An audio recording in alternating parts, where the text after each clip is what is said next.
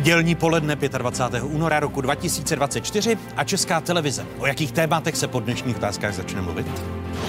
Za ty poslední eh, tři roky je ta cenová hladina o víc než 30, 30% vyšší a eh, pokud centrální banka chce ukázat, že ona je tím strážcem cen, že bojuje za cenovou stabilitu, pak by měla být opatrnější. Zdražování zpomaluje, zlevňování se nechystá. Začne občan konečně utrácet. A kde na to vezme? Diskuze poradkyně odborů, bývalé ministrně Jany Maláčové, poradkyně premiéra Heleny Horské a bývalého premiéra Jiřího Rusnoka. Dlouhodobě se trápíme s kvalifikací. Na trhu nejsou pracovníci se zaměřením na kovárství. Nehybný trh práce, mizivá nezaměstnanost. Jak a komu by pomohly výpovědi bez udání důvodu? A kdo by propůštěné nahradil? Další téma dnešních otázek. Prosím vás, nechte to na nás. My sami víme, jak na té půdě máme hospodařit. Traktory v ulicích je zemědělství okloukánkem Evropy? Diskuze ministra pro evropské záležitosti Martina Dvořáka ze starostů a bývalého europoslance Petra Macha z SPD. Vítejte a hezkou neděli vám všem divákům jedničky z Pravodajské 24. Vstupujete do jedinečného prostoru pro diskuzi. Zemědělství jako skvělá investice? Díky dotacím zdá se, že ano. Uprostřed evropských zemědělských protestů upozorňují tuzemští soukromí sedláci na trend skupování farem velkými hráči. Jako jedno z řešení navrhují snížení dotační byrokracie a zastropování dotací pro velké podniky ta možnost získávat další a další dotace na základě toho, že budu přibírat další a další podniky, že budu skupovat další a další zemědělské eh, farmy, eh, tak to samozřejmě generuje zájem eh, v těch velkých investičních skupinách, které dneska skutečně velmi masivně skupují zemědělská družstva konstatuje zástupce rodinných farem Jaroslav Šebek. Prvními hosty dnešních otázek jsou odborná poradkyně Českomoravské konfederace odborových svazů, bývalá ministrně práce a sociálních věcí, členka sociálních demokratů Jana Máčová. Vítejte, hezké nedělní poledne. Dobrý den, moc děkuji za pozvání. A já děkuji, že jste ho přijala. Vítám také poradkyni premiéra, členku Národní ekonomické rady vlády a hlavní ekonomku Raiffeisen Bank Helenu Horskou. I vám hezké nedělní poledne. Hezké poledne a také děkuji za pozvání. A naše pozvání přijal i bývalý premiér, exministr financí a bývalý guvernér České národní banky, dnes poradce představenstva Allianz pojišťovny a nově také hlavní poradce holdingu rodiny Kellnerových Jiří Rusnok. Děkuji, že jste hostem otázek. I vám hezké nedělní Krásné poledne. poledne všem. Děkuji za... Co říkáte na popsaný trend dámy a pane, že velcí berou všechno, alespoň v zemědělství, jak slýcháváme od těch rodinných farmářů. Jano Maláčová.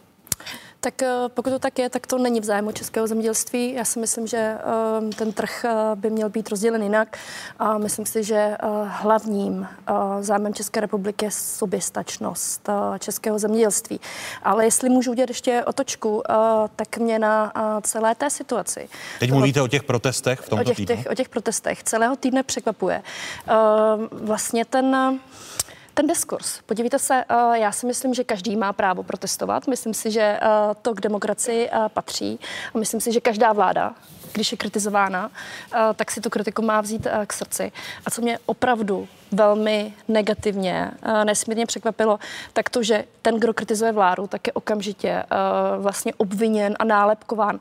Například z toho, že podporuje Rusko. To si myslím, že je nepřijatelné. Myslím si, že to omezuje svobodu slova a myslím si, a divím se, zejména veřejnoprávním médiím, že to nějakým způsobem neakcentovala, protože kritizovat vládu a mít jiný názor je normální. Nepochybně v tomto pořadu je vláda opakovaně kritizována nejen v tomto pořadu, ale když se podíváte, vy nevidíte rozdíl mezi pondělní demonstrací zemědělců, kdy i vláda měla jiný přístup k té pondělní demonstraci a ke čtvrteční, kdy farmáři z celé Evropy, včetně třech největších zemědělských svazů, eh, vyšli s těmi protesty, protože vláda eh, používala tu argumentaci, že ten pondělní protest nemá podporu profesních skupin v zemědělství. Já si to nemyslím, nevnímala jsem to takto, jak to vnímáte vy. A ještě jednou. Ne, tady nejde o to, co vnímám uh, já, ale tady jde o fakta. Podíváte-li se mm, na politické účastníky, politické mm. účastníky demonstrace na Malostranském náměstí. Nevnímám to, uh, nevnímám to tak, jak to vnímáte vy a ještě jednou. Pokud jsem uh, vládní představitel, pokud jsem člen vlády a jsem kritizován, tak to musím brát vážně. Já, když jsem byla ministrně práce a sociálních věcí, tak jsem se se všemi svými kritiky setkala a snažila jsem se najít uh, na té kritice to, co je podstatné a tu situaci změnit. Vzájemné diskuzi. Nikdy bych si nedovolila někoho nálepkovat a říkat, že je agent Ruska a podobně. To je prostě nepřípustné a je to omezování svobody slova. Eh, tady nejde o to, jak to ještě jednou vnímám já, ale tady jde o fakta. Eh, paní Horská, když se podíváte vy na ty velké investiční skupiny, eh, vidí zemědělství jako zajímavý ziskový sektor. Jsou zatím ty, ty dotace? Podle statistik, které máme dispozici, tak ano, ono zemědělství v současném stavu i z hlediska uh, své regulovanosti a míry regulovanosti vlastně bez uh, dotací nežije. Ale to je ten celý problém, protože my jsme si tady vypěstovali s dovolením otesánka, uh, který bez dotací vlastně není schopen přežít, ale není to vina zemědělství. Je to vina vlastně těch obrovských regulací, tlaku uh, na určitým způsobem i soběstačnost celé Evropy. A tady nebudu mluvit o soběstačnosti České republiky, ale e, fungujeme na společném evropském trhu a tak bychom také tu soběstačnost měli vnímat. Vy to otesánka to, vnímáte jako otesánka českého nebo evropského? Evropského. evropského. V tomto případě evropského, protože o tom, že e, ne všechno máme pod kontrolou, to znamená pravidla hry se v některých případech určují e, v Bruselu, v některých případech my si je doplňujeme nebo upravujeme, tak to ale znamená, znamená, že celý ten systém je velmi složitý, celý ten systém je velmi finančně náročný a chcete-li, a tato vláda minimálně se pokouší zoptimalizovat nebo zefektivnit uh, dotační politiku, tak uh, zjistíte, že samozřejmě narazíte na uh, velkou sílu nevole, která znamená, že lidé a podnikatelé nechtějí přijít o stávající dotace a zároveň tady máte skupinu VIS, malí zemědělci nebo středně velcí zemědělci nyní, kteří si stěžují, že jsou diskriminováni v rámci dotací.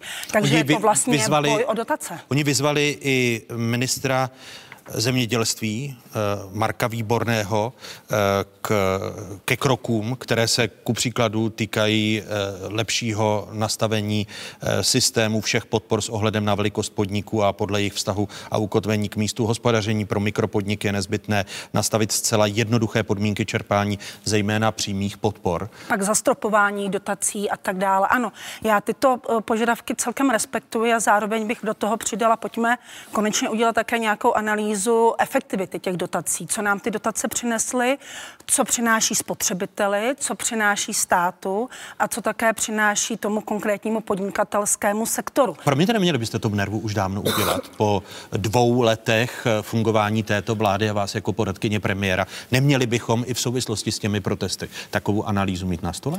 Eh, já bych prosím eh, eh, připomněla roli nervu.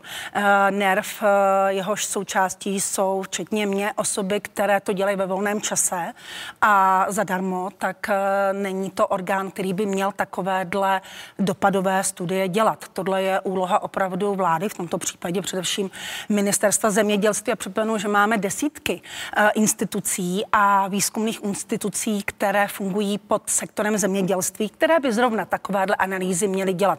Takže znovu se ptám, k čemu máme výzkumné zemědělské ústavy, které zatím takovouhle analýzu nepředložily předložili, ale nemůžeme tohle čekat od Národní ekonomické rady vlády, která je združením nezávislých expertů, které mají svoji vlastní, řekněme, práce a svoje vlastní povinnosti a toto dělají uh, pro náš stát uh, ve volném času a dobrovolně. My se záhy k té diskuzi dostaneme. Jiří Rusnok si zažil nejvyšší exekutivní funkci, uh, co se týče vládnutí, tedy byl premiérem České republiky.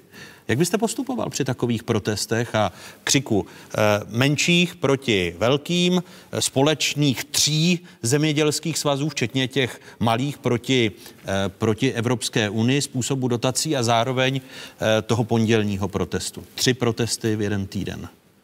No, mě se s tím asociuje ze svého mládí. Vzpomínám na slavného maďarského ekonoma Jánoše Kornaje, který za hlubokého komunismu napsal práci Boj o plán. A ono se to potom, vlastně, jak si to člověk s tím životem tak vede, tak my dnes máme boj o rozpočet a teď jsme v třetí fázi boj o dotace. A e, v podstatě tady o nic jiného nejde, jde o to, která je nátlaková skupina, si vymůže více z našeho společného koláče.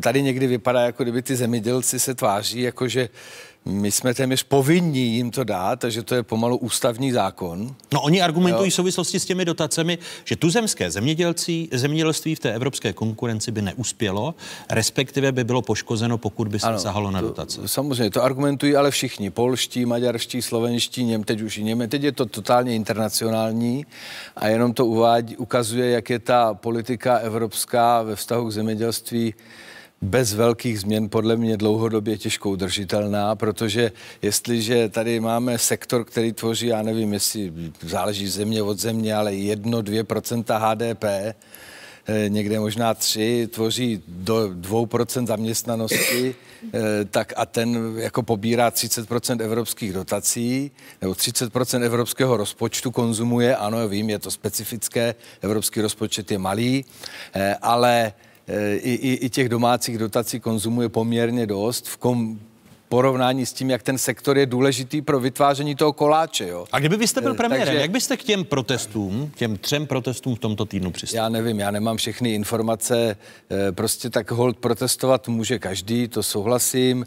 Asi bych byl opatrný v tom nálepkování, kdo je, nejsem expert na klasifikování prostě politických směrů a eh, to bych byl asi opatrný, ale je symptomatické, že největší reprezentativní organizace se za ten pondělní protest nepostavily, čili to je pro mě nějaký signál, jako když budu jednat s odboráři a ČMKOS řekne, my to nepodporujeme, tak asi to pro mě jako pro premiéra je signál, že to je nějaká okrajová iniciativa.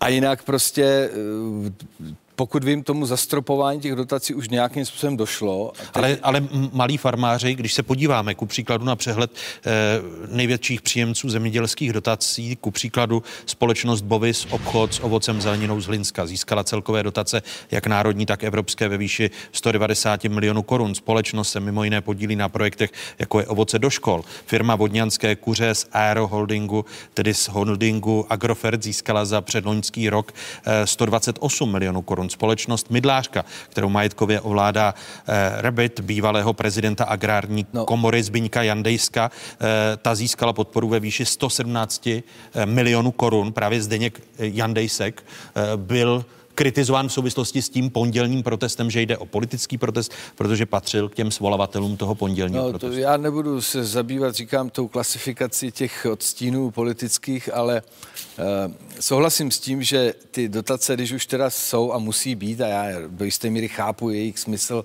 zejména pokud je o udržování té krajiny a o, o nějaký prostě zaměstnanost na venkově, uchování funkčnosti toho venkova, to je důležité, eh, tak počítejme s tím, že vždycky bude problém, protože vždycky bude někdo cítit větší či větší, menší křivdu, jestli dostává tolik, co ten soused.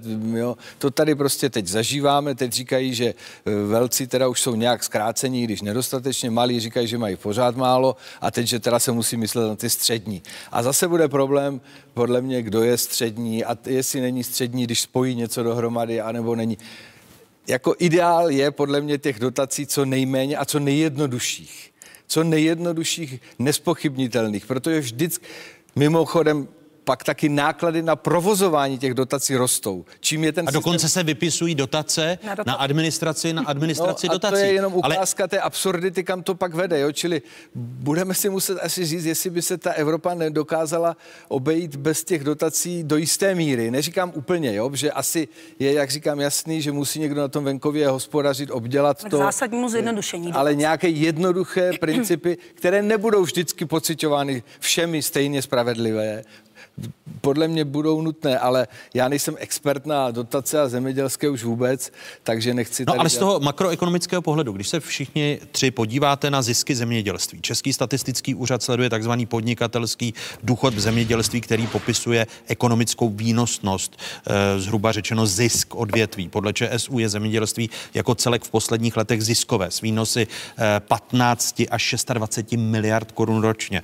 V roce 2016 činil takzvaný podnikatel podnikatelský důchod v zemědělství 22,5 miliardy korun. V letech následujících byl pod hranicí 20 miliard. Podle předběžného odhadu statistiků v loni meziročně klesl o 37% na 16 miliard, ale stále jsme u té, u té ziskovosti. E, mají politici, Jano Maláčová, začnu u vás odvahu s tím systémem dotačním něco, něco udělat, ať už na národní nebo evropské úrovni z vašeho pohledu? Tak tady se zase míchají jabka s hruškama dohromady. Pojďte se ty čísla, a jsou fakta, pravda, nicméně já jsem ze Slovácka a, a pokud mluvím o zemědělcích, tak mám na mysli zejména ty malé zemědělce a, a při vší úctě a, pana redaktora, jako a, nikdo z nás by tu těžkou namáhavou práci dělat nechtěl. Takže Promiňte, jako, ale ti malí říkají, že právě ne, ne, ne, přesně, že se nedostávají se, oni k těm když dotacím. Se hned po, když budu moci po nadechnutí pokračovat, tak uh, se k tomu dostanu. To znamená jako prezentovat to jako velmi výnosný biznis, uh, možná jak pro které, to tak je v Česku uh, ve všem, ale je to velmi tvrdá práce, která je v zájmu České republiky a soběstačnosti, odolnosti českého hospodářství. Takže tam je potřeba rozlišovat. A druhá věc, která mě fascinuje na celé té věci. Paní Horská, poradkyně pana premiéra, říká, vláda v tom dělá pořádek a zároveň druhým dechem dodá, uh, nemáme žádnou analýzu a nevíme, jak uh, to s těmi rotacemi je. Tak jak v tom může dělat pořádek, když nezná základní čísla? Jako to je vlastně jako vysvědčení fungování této vlády. V čem teda dělá pořádek? Jako, uh, za jakých podmínek a čeho chce dosáhnout? Kde je nějaká analýza?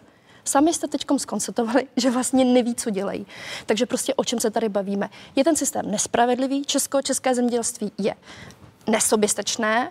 Pravděpodobně je uh, ta struktura jako špatná, není v zájmu této země, ale jako dokud nebudu mít žádná čísla na stole, tak se proč, jako, o čem se bavíme? Eh, já budu reagovat, abych ty věci oddělila, nemíchala dohromady. Jedna věc je samozřejmě nutná změna dotační politiky a vlastně analýza, která pomůže zefektivnit eh, dotační systém. Eh, nejenom v České republice, ale právě na té evropské úrovni, kterou mimochodem moc hezky tady Jiří Rusno popsal také.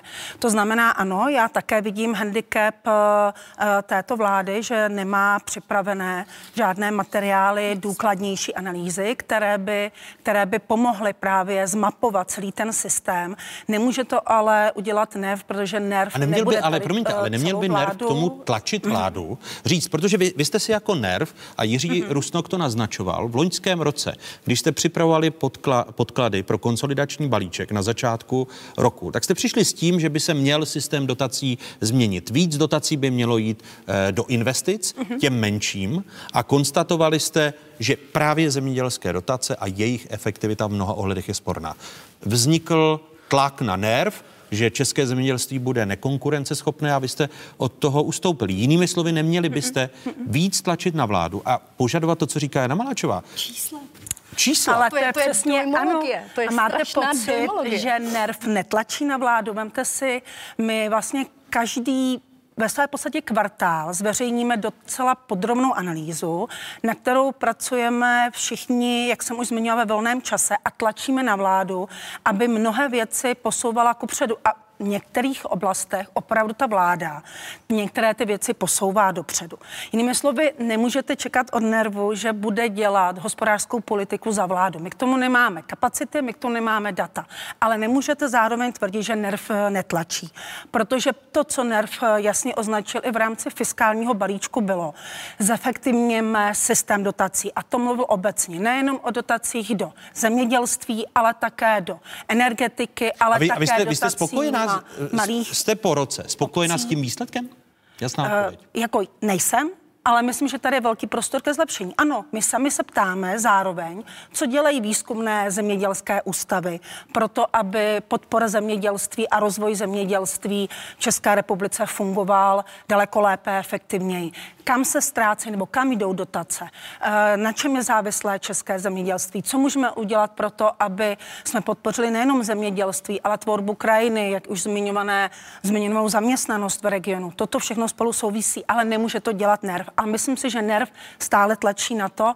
A vidíte tady sami důkaz, když se bavíme od eh, dotování ekonomiky, tak všichni to podepíšou. Ano, pojďme, oddotujeme ekonomiku. Ale jakmile se začne brát dotace z jejich kapes, tak eh, vznikají stávky a všichni jsou proti tomu.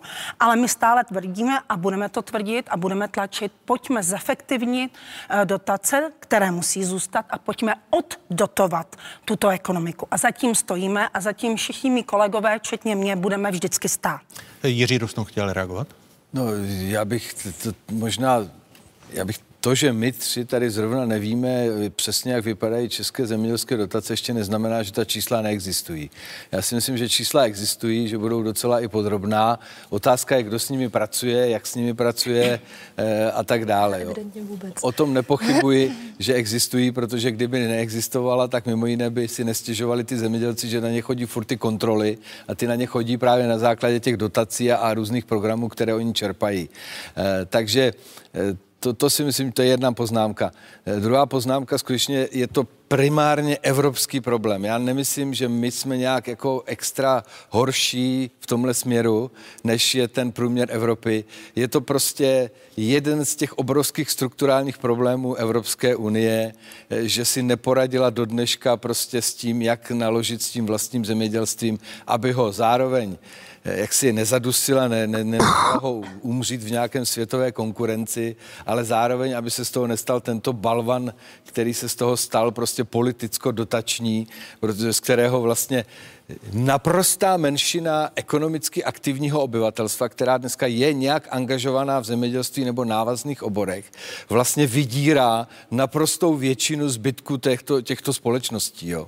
Prostě, a je to daný samozřejmě postavením Francie, jejím specifickým problémem, protože ty prostě nikdy nedovolili, aby se ta, už bylo x takových evropských iniciativ, jak se s tím bude něco dělat. Já si Myslíte, ně... že to změní letošní evropské volby? Nevěřím tomu.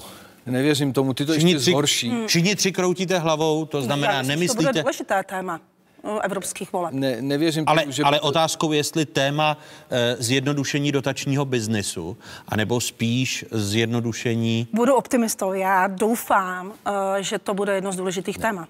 Jiří Rusnok říká ne a Jana Máčová Věřím, bude to víceméně stejné, bude se tak různě tam někde ustupovat, e, povolovat, e, ale není to klíčový národospodářský problém Evropy ani této země. Sorry, jo, prostě není, já vím, že mě budou nadávat různí zemědělsko lomeno potravináři, ale prostě musím to v tomto kontextu vidět a ano, dělejme to tak, aby u nás byl v tom pokud možno co nejmenší bordel.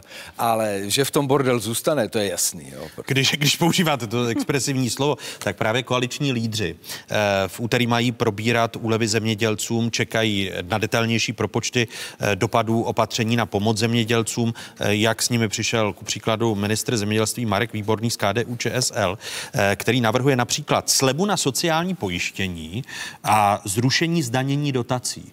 Na to byste jako premiér kývl? Nekývl, protože to je přesně ten, to znamená, zrušení zdanění dotací je jinými slovy rovná se zvýšení dotací. Jo, protože jestliže vám u nějakého příjmu, který je do dneška zdaněn, řeknu, že vám tu daň zruším, tak vám říkám, já vám zvýším tu daň, eh, tu dotaci, pardon. Jo?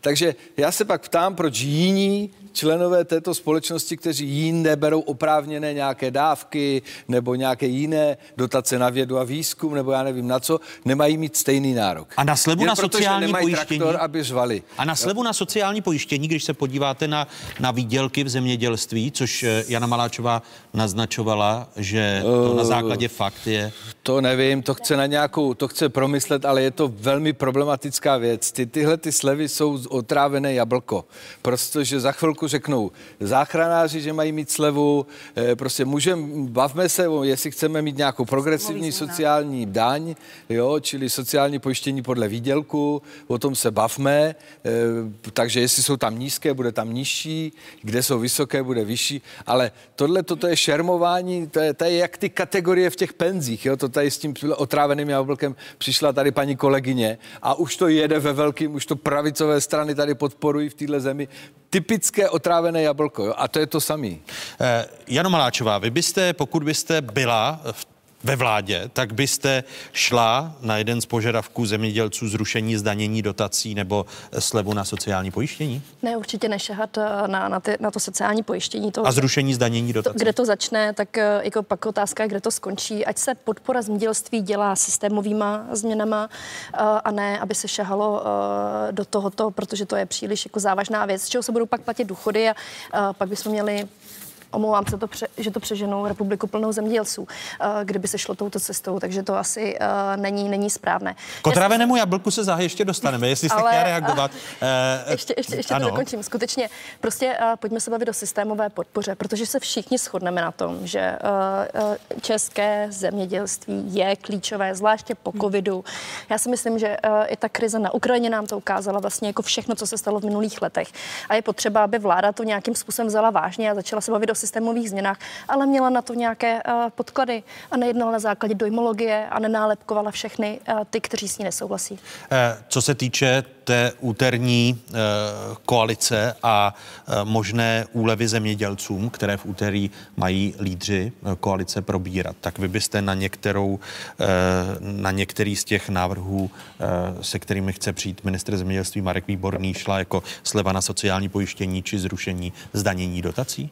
Eh, já jsem eh, velice dalece od toho vlastně navrhovat eh, podobné ústupky, protože jak už tady bylo řečeno, otrávené jablko nebo otázka, kde ty ústupky skončí.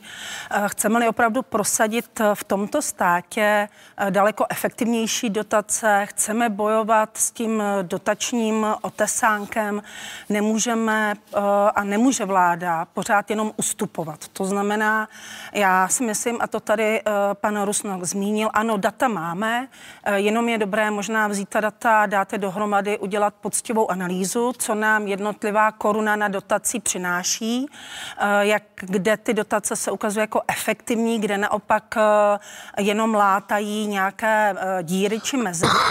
A já osobně, bavím se o sociálním pojist, pojistném, tak to je prostě problém české ekonomiky, protože sociální pojistné České republice obecně je velmi vysoké.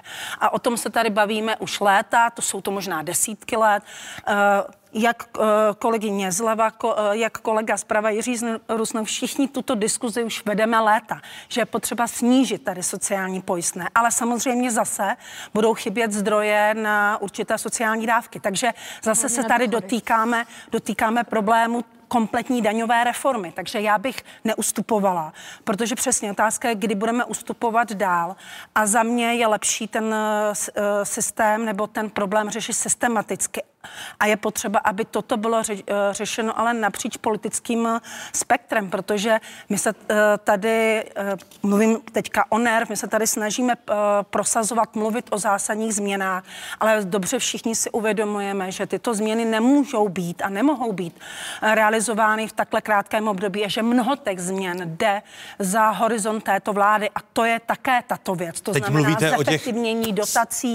37 opatření. Já tomu říkám 30 plus. Ano, ano, 30, 30 plus opatření 30, 37. na podpoření růstu české ekonomiky. Pojďme se o nich teď eh, detailněji bavit. Česká ekonomika v loni klesla o 4 desetiny procenta a ocitla se tak v recesi. Od vzniku České republiky už po šesté hlavní roli se hrála pokračující vysoká inflace, kvůli které lidé šetřili. Máme spotřebu domácností na úrovni roku 2018, máme ji 9% pod před pandemickou úrovní. To je to, jak moc chodíme do obchodu, jak moc potáváme služby a už strašně dlouho, minimálně od loňského léta, všichni čekáme, že se to stane, že se to odrazí, že ti lidé začnou utrácet a to je mimochodem skoro polovina růstu ekonomiky, to jestli, jestli domácnosti utrácejí. No a zatím se to nestalo, respektive stává se to jenom velmi, velmi pozvolná.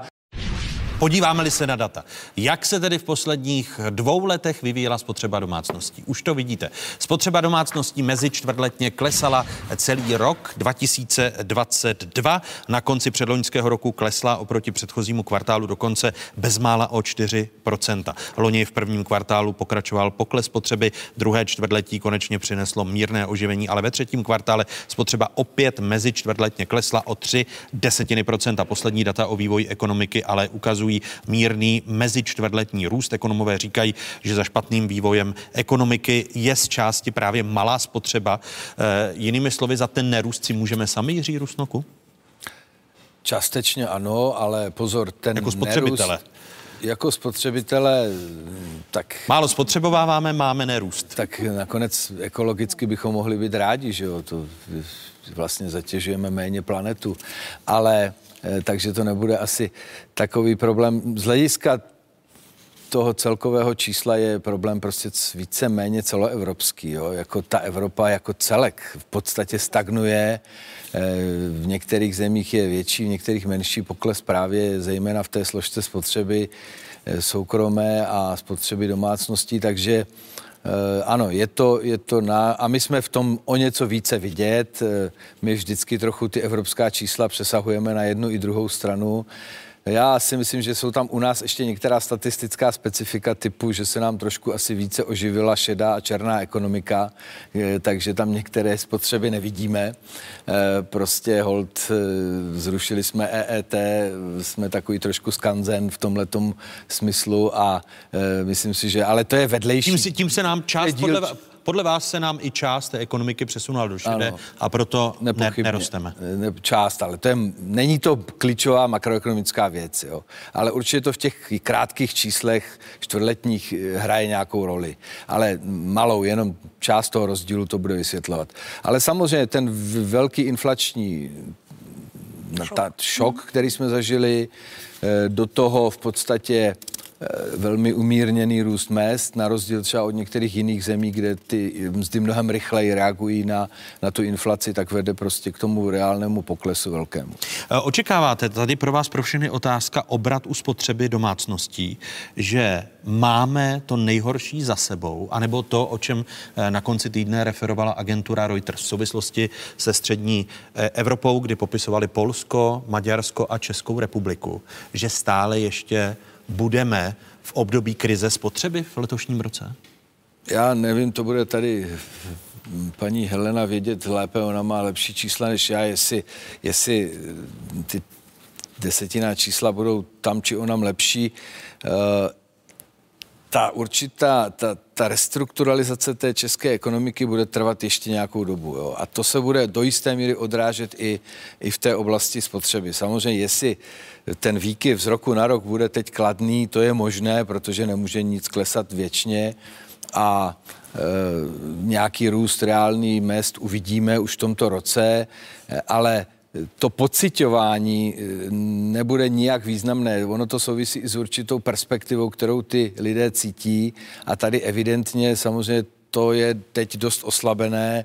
Ty lidé správně jako vnímají, byť intuitivně, že nás nečekají úplně nejlepší roky, eh, že to není jenom ten krátkodobý výkyv inflační, který jsme zažili. Tady se bude muset změnit prostě struktura české ekonomiky. Jsme prostě země, kterou to post postihuje je více, více tím trpíme touto změnou, protože jsme energeticky náročnější, více orientováni na automotiv, více na zahraniční obchod. A to jsou všechno věci, které momentálně v té světové ekonomice nejvíc jako stagnují. Na, naznačují podle vás ta nejnovější data, že to nejhorší máme eh, z utlumení spotřeby za sebou, nebo ještě to, co naznačují analytici Reuters v letošním prvním pololetí eh, region střední Evropy bude eh, provázet utlumená spotřeba? Hmm. Uh, já řeknu krátkou odpověď ano, to znamená, věřím, ano. že to nejhorší máme za sebou. Mysle, a, a utlumená spotřeba? s analýzou Reuters a pak ještě budu zmiňovat eh, to střední a dlouhodobé období, že tam souhlasím uh, s panem Rusnokem, že vyhráno ještě nemáme a naopak nás čeká ještě těžká práce.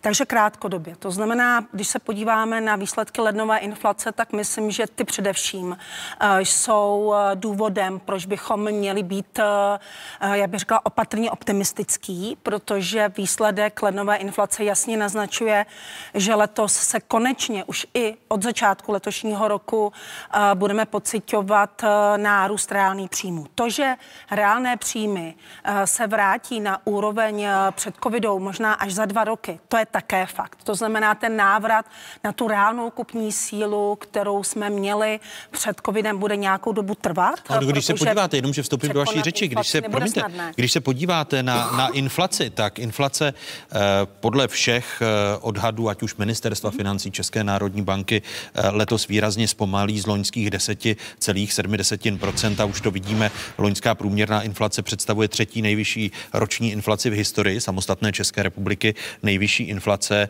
20,8% byla v roce 93, tedy v roce po rozdělení federace, kdy se uskutečnilo i rozdělení měny na českou a slovenskou korunu. Druhé místo pak náleží roku 2022 s hodnotou 15,1% a nejnižší průměrnou roční inflaci statistici zaznamenali v roce 2003 jednu desetinu procenta. Ale tady se nabízí ta otázka, když jste mluvila o reálných příjmech jestli by i tato ekonomika neměla poděkovat eh, relativně mírným odborům, protože Marek Mora, eh, někdejší viceguvernér centrální banky, dnes eh, náměstek ministra financí říká, že ho překvapuje při odmazání hodnoty příjmů domácností a, a reálných mest, že odbory jsou relativně měkké. Hmm. Uh, ono odbory v České republice zastupují relativně malé procento uh, zaměstnanců, takže já bych osobně ani nepoděkovala odborům, ale spíš všem zaměstnancům, protože zaměstnanci byli uvědomělí, mě až mile překvapilo, nakolik uvědomělí, protože chápali, že příliš silná mzdová očekávání a mzdové tlaky a mzdové požadavky mohou znamenat nejenom riziko rozjetí inflace, ale také riziko, ale strach ztráty samotného vlastního pracovního místa. Takže za mě ano, měli bychom tady poděkovat především všem zaměstnancům, kteří uh, vlastně překonali tu velmi nepříjemnou dobu velmi vysoké inflace, ale odměnou jim eh, buď, eh, teď, buď eh, teďka je nízká inflace, která v České republice je. Já neříkám, že nás čeká období extrémně nízké inflace. Za mě bude, nebo za mě ne, nejsou to, promiňte, ne, ale nejsou to, ale nejsou, to, se, to se chci zeptat, mm-hmm. to nejsou příliš optimistická slova od vás jako od ekonomů v souvislosti s čísly lednové inflace, protože odbory trvají na pětiprocentní průměrné inflaci v, letoš, v letošním roce a, a tvrdí, že, že z jednoho čísla není možné. Já to určitě dořeknu. Vy mě krásně doplňujete a vedete no, mě... No ot, ot, ot, ot, otázkou, otázkou oponuji. To znamená, eh, já také netvrdím, že inflace určitě zůstane dlouhodobě velmi blízko 2%. Já osobně si myslím, že udržet tu inflaci kolem 2% bude ještě velmi náročné, obzvlášť s ohledem na oslabování české koruny, ale i kdyby ta inflace podle našich, řekněme, opatrnějších prognóz se měla pohybovat okolo 3%. Je to v porovnání s tím předchozím inflačním šokem úleva. A při nominálním růstu mest okolo 5-7% to pořád znamená, že eh, reálné mzdy v České republice již nyní rostou a stačí se jít podívat do obchodu a jít dělat opět rodinný nákup, protože už registrujete určitou úlevu. Eh, nemusíte chodit do obchodu se stresem, okolik zase to bude dražší. Naopak můžeme vidět, že některé věci i absolutně zlevňují nebo některé věci přestaly zdražovat. A mluvíme o konkrétních příkladech inflace. Jestli ještě Jana, já, doplnit, ne, jenom já, já jenom, ano, no. uh, já, já, já jenom doplním, jo, já, abych jsme také mluvili víc o těch pozitivních věcech. To znamená, máme nejenom konečně relativně nízkou inflaci, ale boj s inflací ještě neskončím, to naprosto souhlasím. Pokles úrokových sazeb může být pozvolný už kvůli oslabování koruny. Máme tu stále velmi nízkou nezaměstnanost, která ale také už ukazuje svá negativa, to znamená brzdí nám restrukturalizaci ekonomiky, o tom určitě budeme mluvit, o trhu práce a jeho neflexibilitě. Máme tu investice firm, které na rozdíl od spotřeby domácností už jsou dávno na předcovidové úrovni, to znamená firmy investují. Máme tu omezenou a zeštíhlenou spotřebu vlády, která je už pod úrovní před covidem, to znamená vláda šetřila, vláda spoří, vláda omezuje svoji spotřebu a začíná se i oživovat export. Takže těch pozitivních eh, signálů je více a nebudu mluvit o pátku zveřejněném průzkumu mezi spotřebiteli a tam je hodně zase vidět dichotomie. U spotřebitelů vidíme úlevu, nálada mezi spotřebiteli se zlepšuje, ale naopak, a to mě trochu vyvolává obavy, nálada mezi podnikateli se zhoršuje. Takže abych vybalancovala pozitivní, negativní zprávy, tak ano, já opravdu věřím, co se týká spotřeby, na rozdíl od agentury Reuters, že česká spotřeba domácností se blíží eh, k vému restartu, to znamená odražení ode dna, ale výzvy, obzvlášť pro průmysl, nejenom pro zemědělství, ale bavme se o tom, co dělá tady třetinu celé ekonomiky a to je průmysl, tak eh, ten bude zažívat ještě těžké doby. A to je to střední a dlouhé období, kdy my si tady můžeme krásně malovat, že máme relativně eh, sníženou inflaci, eh, super nízkou nezaměstnanost, ale toto všechno nám bude se vám do toho potřetí, potřetí vstupovat, činit, ale... A já už ukončím, ale je to činit problémy dámě je tak obtížné a dlouhé období, protože budeme čelit opravdu potřebné restrukturalizace. Eh, Jana Maláčová totiž s vámi nesouhlasila. Ale no, když jste mluvila o tom, že už nemusíme chodit nakupovat se stresem, vy chodíte nakupovat stále vystresovaná. Ne, tak jako uh, meziročně ceny potravin sice klesly o 4,7%, ale potřeba si říct, že minulý rok to byl nárůst o 25%. Takže jako to, to je potřeba mít uh, na paměti. A druhá otázka, a to asi víte vy dva lépe než, uh, než já, jak dlouho tohle vydrží, protože uh, kvůli tomu snížení DPH k prvnímu lednu byly ceny potravin pod drobnohledem, všichni to velmi bedlivě sledovali. A tak, jak uh, vnímám já informace z terénu, tak zdražování je nová, nový standard, nová realita. A pojďme se podívat, co se stane uh, v příštích měsících. Jo, vy tak, jak vy to... očekáváte, že jedna plaštovka, obrazně řečeno jaro nedělá a že únor, březen, duben, ta inflace bude horší? No, uh, jako účet se dělá na konci roku.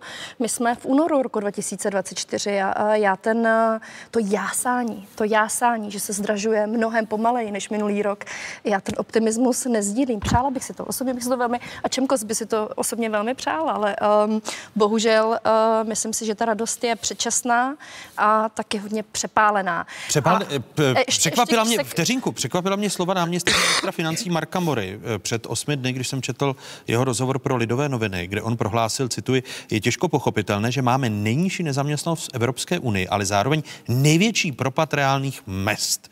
Kdybych byl odborářský bos, budu tady všechny burcovat, aby šli na barikády a říkali si u svých zaměstnavatelů o daleko vyšší mzdy. A tady se to skoro vůbec neděje, konec citátu.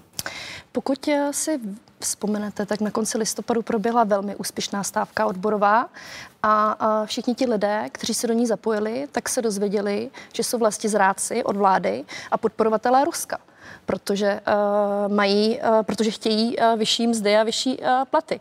To znamená, že uh, pan náměstek myslím, že to je pan náměstek na ministerstvu financí, eh, by se měl poradit se svými vládními kolegy a eh, měli by eh, říkat všichni to samé. Jo, Nebe, nebyla by to, když tady mluvíte o svobodě slova, nebyla by to totalita? Uh, ne, ne, Kdyby já, všichni říkali to samé z vlády? Jako představitel vlády, já bych si přála, aby vláda měla jednotný názor.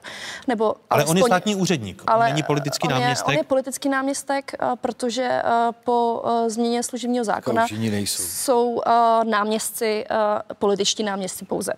Ale uh, to je uh, nepodstatný detail. Uh, já si spíš myslím, že v době, kdy jsme za poslední dva roky, za, posled, za fungování této vlády schudli nejvíce z OECD, ať už uh, se týká toho poklesu reálných mest nebo platů, protože to je taky velká složka, že jo? Uh, a nebo uh, co se týká propadu našich úspor, tak by uh, představitel, uh, ale kopní síl, uh, bavíme se o uh, dopadu inflace na úspory, tam je téměř více než 30%, uh, to znamená, uh, není potřeba to porovnávat takto.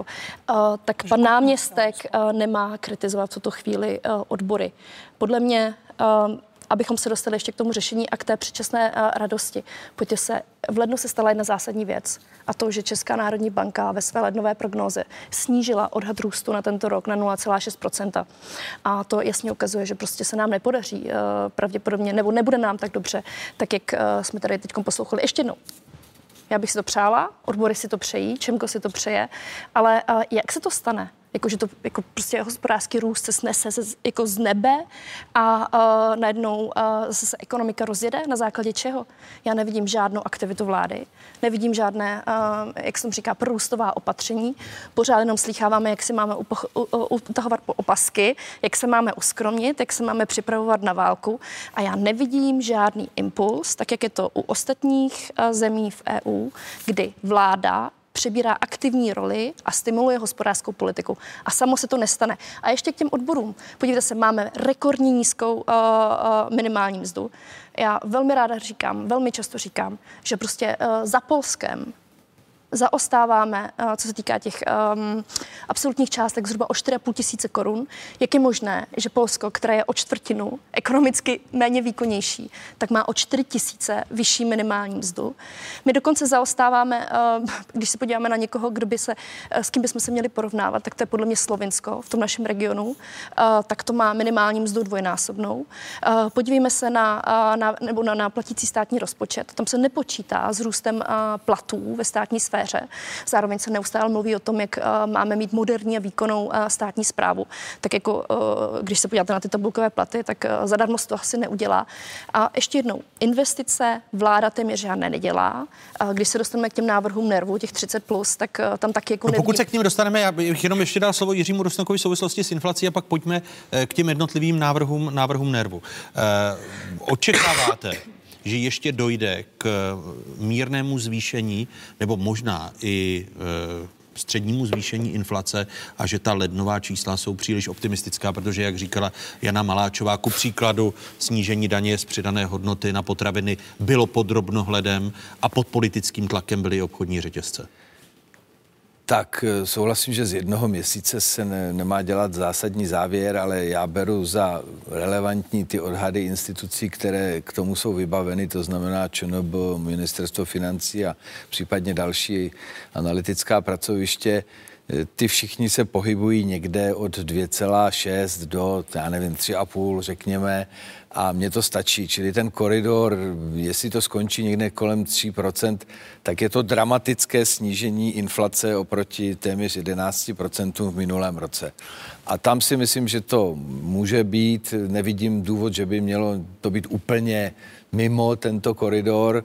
Eh, nejistota je velká, souhlasím, protože prostě žijeme v takové době, kdy eh, ty, ta hospodářská čísla se, tak svíkajíc, trošku rozkutálela a než se zase trochu srovnají do nějakých lépe předvídatelných trendů, bude to těžké. Takže eh, faktem je, že nastane nějaký reálný růst mest a příjmů, ale že by to zásadně změnilo pocit těch lidí, že najednou zase jsme v ráji, to určitě nenastane. To já s paní kolegyní eh, exministriní souhlasím. Samozřejmě ty lidi mají za sebou tu ránu eh, těch minulých dvou, tří let, kdy ta spotřeba výrazně klesla. A, kdy, a kdy, kdy propad těch reálných, reálných mest je nejvyšší eh, v rámci Evropské unie? To je to, nač narážela tak, Jana, Takže Jana to, tomu my se budeme vracet na tu předcovidovou úroveň ještě docela dlouho. No to to, zase bych byl opatrný, vy jste zase na jednom extrému. To Otázka je, je ale zase to není až tak podstatné, důležité je, že by se to teď už mělo od letoška zlepšovat, čili i to bychom měli pocitovat, ale ano, není vyhráno, není jako důvod k oslavám, já vůbec oslavy nemám moc rád, protože myslím, že to eh, oslavovat se mají skutečně nějaké úspěchy a hlavně mají oslavovat ti, kteří se o ně zasloužili, ale prostě to je vedlejší. A eh, takže nic, čekají nás prostě velké, velké úkoly a ty musíme, musíme pokračovat. A nevím, jestli se dostaneme k tomu ekonomickému růstu. Do, do, dostaneme, jenom, jenom tady chtěla uh, spochybňovat Helena Horská, ale opravdu jenom krátce. Jenom chtěla, krátce. Vy jste chtěla mhm. spochybnit uh-huh. těch šest uh, let? Ne, já uh, jsem chtěla spíš jako reagovat na nápad a myšlenky paní Maláčové ve smyslu toho, že když nás čeká období pomalého růstu, že bychom ho měli nabůstovat vládní spotřebou. Já bych jenom upozornila, že během covidu tato vláda se pokoušela o tento experiment a dopadl velmi zle, protože my jsme si za, to vysok, za ten vysoký nárůst dluhu nekoupili v žádném případě ekonomický růst. My jsme si koupili pouze jenom uh, objemnější a navíc dražší dluh a recept na oživení české ekonomiky opravdu nespočívá ve zvyšování spotřeby, zvyšování transferů, zvyšování dotací, ale naopak uh, zeštíhlení, zefektivnění právě státní zprávy a dotační politiky a hlavně rozpohybování trhu práce a omezení regulací. A to jsou právě ty návrhy 30, plus, které jsme předložili. Informace. Nikdo neříká, eh, že vláda má investovat do dávek, eh, ale do eh, chytrých infrastrukturních investičních projektů, do vzdělání, do podpory podnikání. O tom se tady bavíme. A součástí právě druhá těch věc, návrhů, ne? druhá, to tam právě není, ale doufám, že se k tomu dostaneme. A druhá věc je, je to velmi zvláštní, co říkáte, protože já si pamatuju, když jste byla členkou Koronervu, mm-hmm. tak jste právě byla na té přední frontové línii a křičela jste, co nejvíce vláda má napumpovat peněz do ekonomiky. Teď zase po těch letech um, říkáte pravý opak, ale to je detail. Dejme člověk to se do bo- kontextu. Člověk se Um, poučí. My jsme říkali uh, pomoc rychlá, uh, radši menší, ale rychlá, ale ne pozdě a velká. Málo jste křičeli, dáváte málo, dávejte víc a rychleji. Eh, když se podívám, pojďme tedy k těm 37 opatřením. Začnu u toho, eh, u těch opatření, která vzbudila největší vlnu nevole i ku příkladu u odboru, a to jsou opatření, která se týkají trhu práce, protože trh práce, eh, jak se na ten materiál díváme, na prvním místě.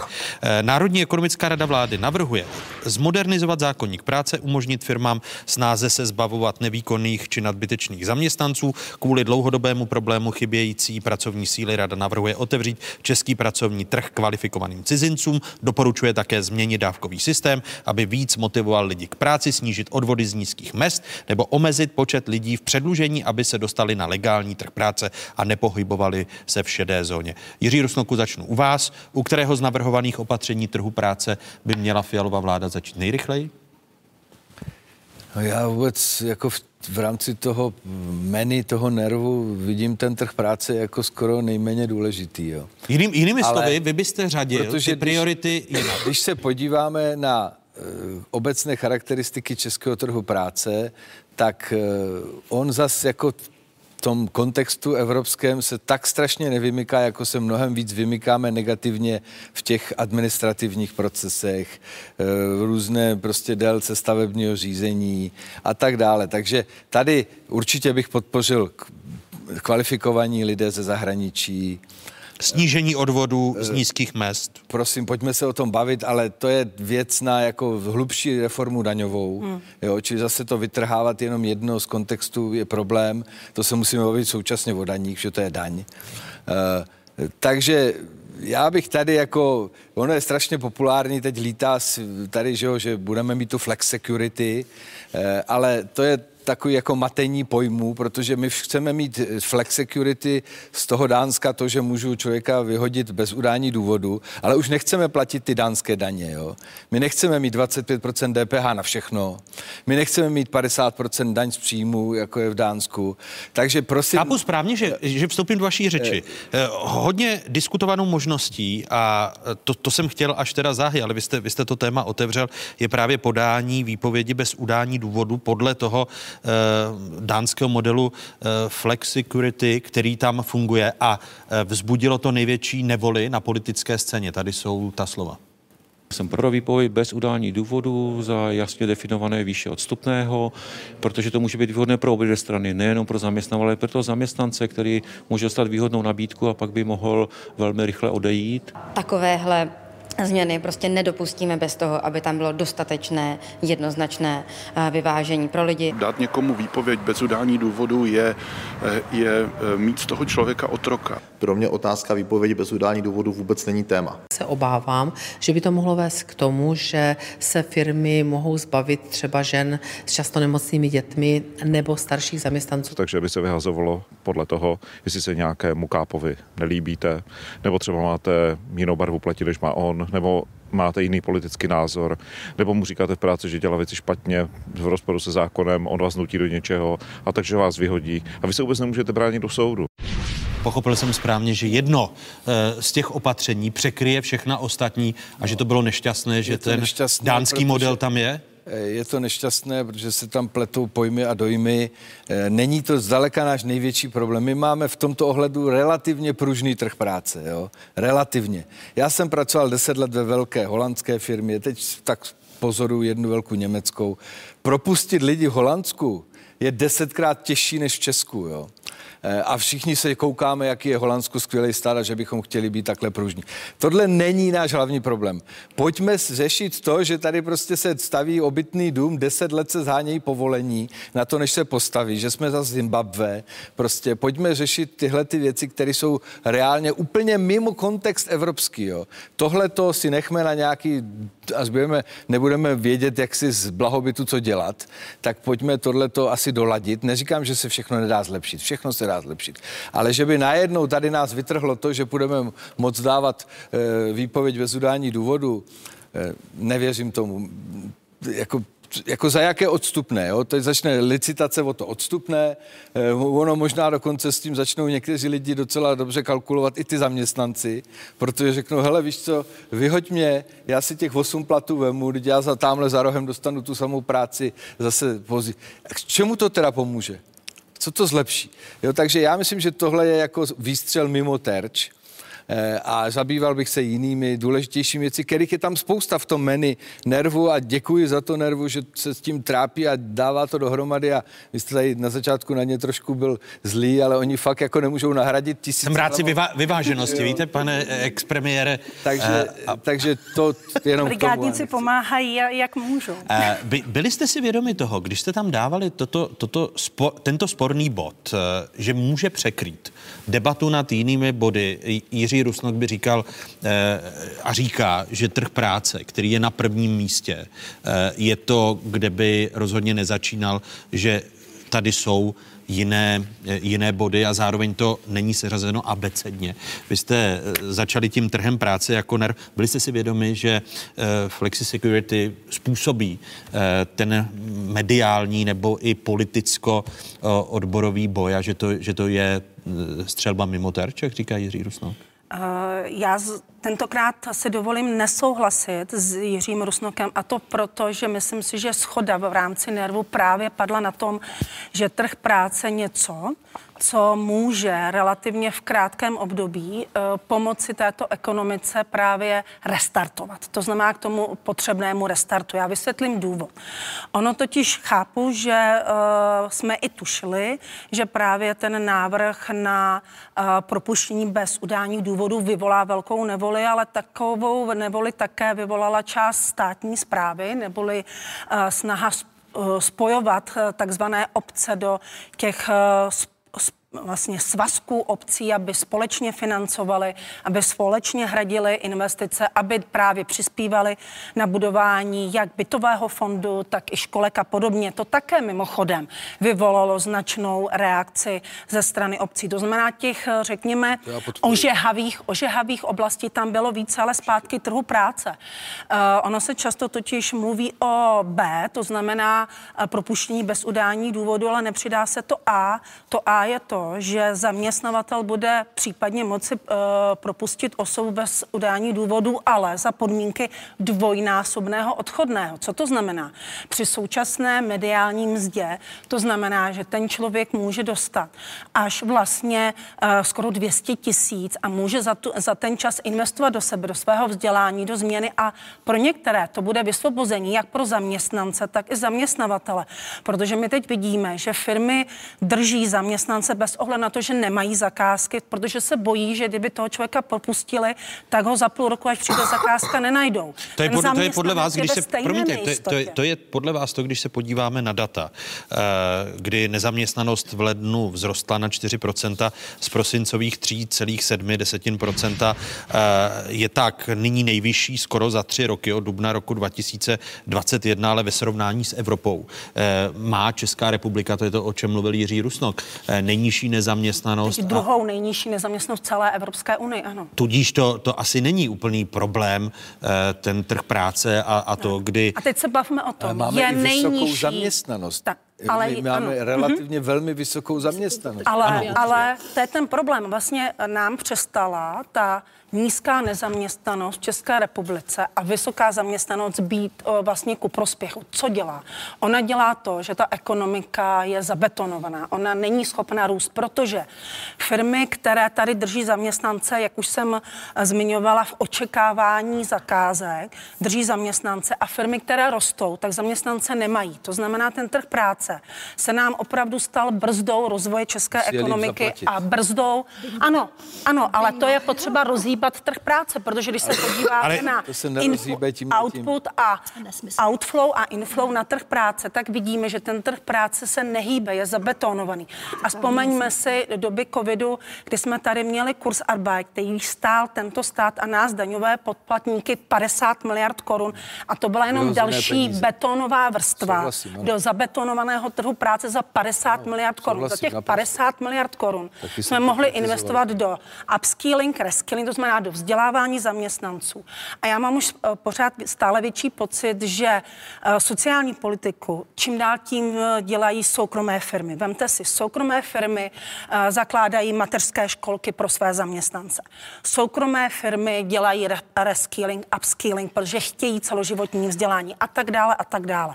To znamená, úkolem a těch 30 opatření, které jsme předložili Můžeme jenom spolu vte- s vteřinku, kolegy, eh. má snahu rozhýbat ten zabetonovaný trh práce. Vy jste eh, podle Heleny Horské jste přispěla eh, způsobem Kurzarbeitu a těmi 50 miliardami korun k zabetonování trhu práce. Jste si toho vědoma? Jsme tady žádný Kurzarbeit neměli, my jsme tady měli antivirus. To je, trošku se jiný, to je, to je trošku jiný program. Uh, pojďte si, to by bylo na celou debatu, pokud na tom budete trvat, můžeme se k tomu vrátit, ale nesouhlasím Ne, s ale tím pokud a- mi, pokud mi nejdřív odpovíte na tu otázku, nejste si vědoma toho, že těch 50 miliard korun byly vyhozené peníze, to, co říká, na čem se shoduje Jiří Rusnok s Helenou Horskou a zabetonoval trh práce? Po bitvě je každý generál. A já vám připomínám situaci z března. nebyla. A já vám připomínám... přehřátý trh práce a vy jste zachraňovali já bych pracovní chtěla, Já bych chtěla taky se vyjádřit eh, po těch 15 minutách eh, monologu. Březen 2020, eh, přišel covid, nikdo nevěděl, co se bude dít, jak velký zásah to bude pro ekonomiku. My jsme koukali, co se všecko zabíralo, jak celá Evropa prostě, eh, v jaké je těžké situaci. A všichni ekonomové byli toho názoru, že stát má výrazně zakročit a pomoci. A velmi masivně a velmi rychle. rychle, flexibilně. A první rok, no a podívejte se na, na nastavení antiviru, jak to bylo nastavené. Antivirus platil do roku 2021. ano, ale jednotlivé režimy ABC uh, nebyly po celou dobu zapnuté a nebyly ve stejných mezích. To je i to, co prostě NKU celé popletlo. Ale to už je jedno, k tomu se nevracíme. Antivirus Můžeme, byl... můžeme jenom, děti e, si na jedničce užijí pohádku hmm. a diváci jedničky přepnou na 24, kde pokračuje zajímavá diskuze. Bývalé ministryně e, práce sociálních věcí Jany Maláčové, poradkyně premiéra Heleny Horské i bývalého premiéra Jiřího Rusnoka. Diváci jedničky tedy e, přepínají na 24. Za pár okamžiků po stručných zprávách se uvidíme. Nabídneme i diskuzi ministra pro evropské záležitosti Martina Dvořáka ze starostů a bývalého europoslance Petra Macha z SPD. Jedno z témat traktory v ulicích. Přepněte si na 24, kde pokračujeme po stručných zprávách.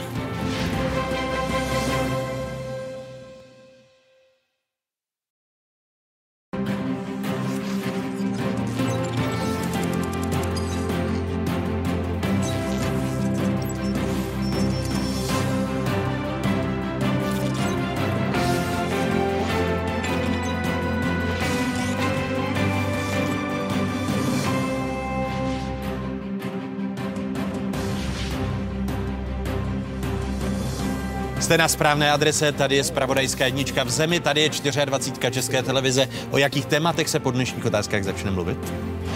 Pokud by kurz dále oslaboval, pak by to samozřejmě zpomalilo tu trajektorii poklesu úrokových sazeb, případně by na nějakou dobu mohla být eh, zcela zastavena. Ekonomika a politika. Jak se to rýmuje? Pokračování diskuze Jany Maláčové, Heleny Horské a Jiřího Rusnoka. Je důležité opravdu se tady potkat. Musíme vyslat ten správný signál. Sedláci se spojují proti Bruselu. Kdo bude další? Diskuze ministra pro evropské záležitosti Martina Dvořáka ze starostů a bývalého europoslance Petra Macha z SPD. Ještě jednou hezké nedělní odpoledne vám všem divákům z Pravodajské 24. Stále jste v jedinečném prostoru pro diskuzi. NERV navrhuje modernizovat zákonník práce, umožnit firmám náze se zbavovat nevýkonných či nadbytečných zaměstnanců kvůli dlouhodobému problému chybějící pracovní síly. Rada navrhuje otevřít český pracovní trh kvalifikovaným cizincům. I to jsou, když se podíváme za pár okamžiků, eh, schrnutí na trhu práce 37 opatření, které předložil NERV, tak právě trh práce je, jak už sami vidíte, eh, první kapitolou toho materiálu. A připomínám, že našimi hosty zůstávají Jana Maláčová, Helena Horská a Jiří Rusnok. Ještě jednou dámy a pane, vítejte ve druhé hodině otázek na Spravodajské 24. My jsme skončili u vás eh, a kvůli pohádce jsem vás Jano Maláčová přerušil, když se podíváte na, ty, na ta jednotlivá opatření, eh, která teď jsem připomněl a jsou v tom materiálu nervu. Je některé, které podle vás dává smysl? My jsme se teď o tom uh, o přestávce bavili uh, a já začnu... Pokračovali jste v té, nechci já... říct vyhrocené diskuzi, ale pokračovali jste... Já na vaši otázku odpovím, ale začala bych tím podstatnějším. Podle mě ten materiál, a vím, jak to říká paní Horská, že jsou to brigádníci, ty členové nervu, kteří to dělají ve volném čase. Nicméně mi tam zase chybí jakákoliv analýza současné situace. Kde se nachází česká ekonomika, proč se to stalo, co funguje, co nefunguje. No tam prostě vůbec není. A uh, s tím pak souvisí to, že vlastně ten materiál podle mého názoru neadresuje adresuje, eh, netýká se těch základních problémů, které my jako odboráři, jako Čemkos v české ekonomice vidíme. Je to to, že vláda neumí vybírat daně, že eh, daňový mix je nespravedlivý v Česku, všechno se táhne přes potřebu a, zdanění práce. Jako to zdanění práce je podle mě největší problém a jestli chcete mm. nějaký uh, růstový impuls, tak uh, tady uh, jeden nabízíme. Druhá věc je růst šedé ekonomiky, a to se v posledních letech extrémně zhoršilo. Co bude s českým průmyslem? Pokud energie zůstanou stejně tak drahé. Proč se nám nedaří uh, uh, navyšovat uh, české mzdy? Víte, že jsme 30% pod uh, tím, jak by české mzdy měly vypadat, tak, aby to odpovídalo výkonu české ekonomiky.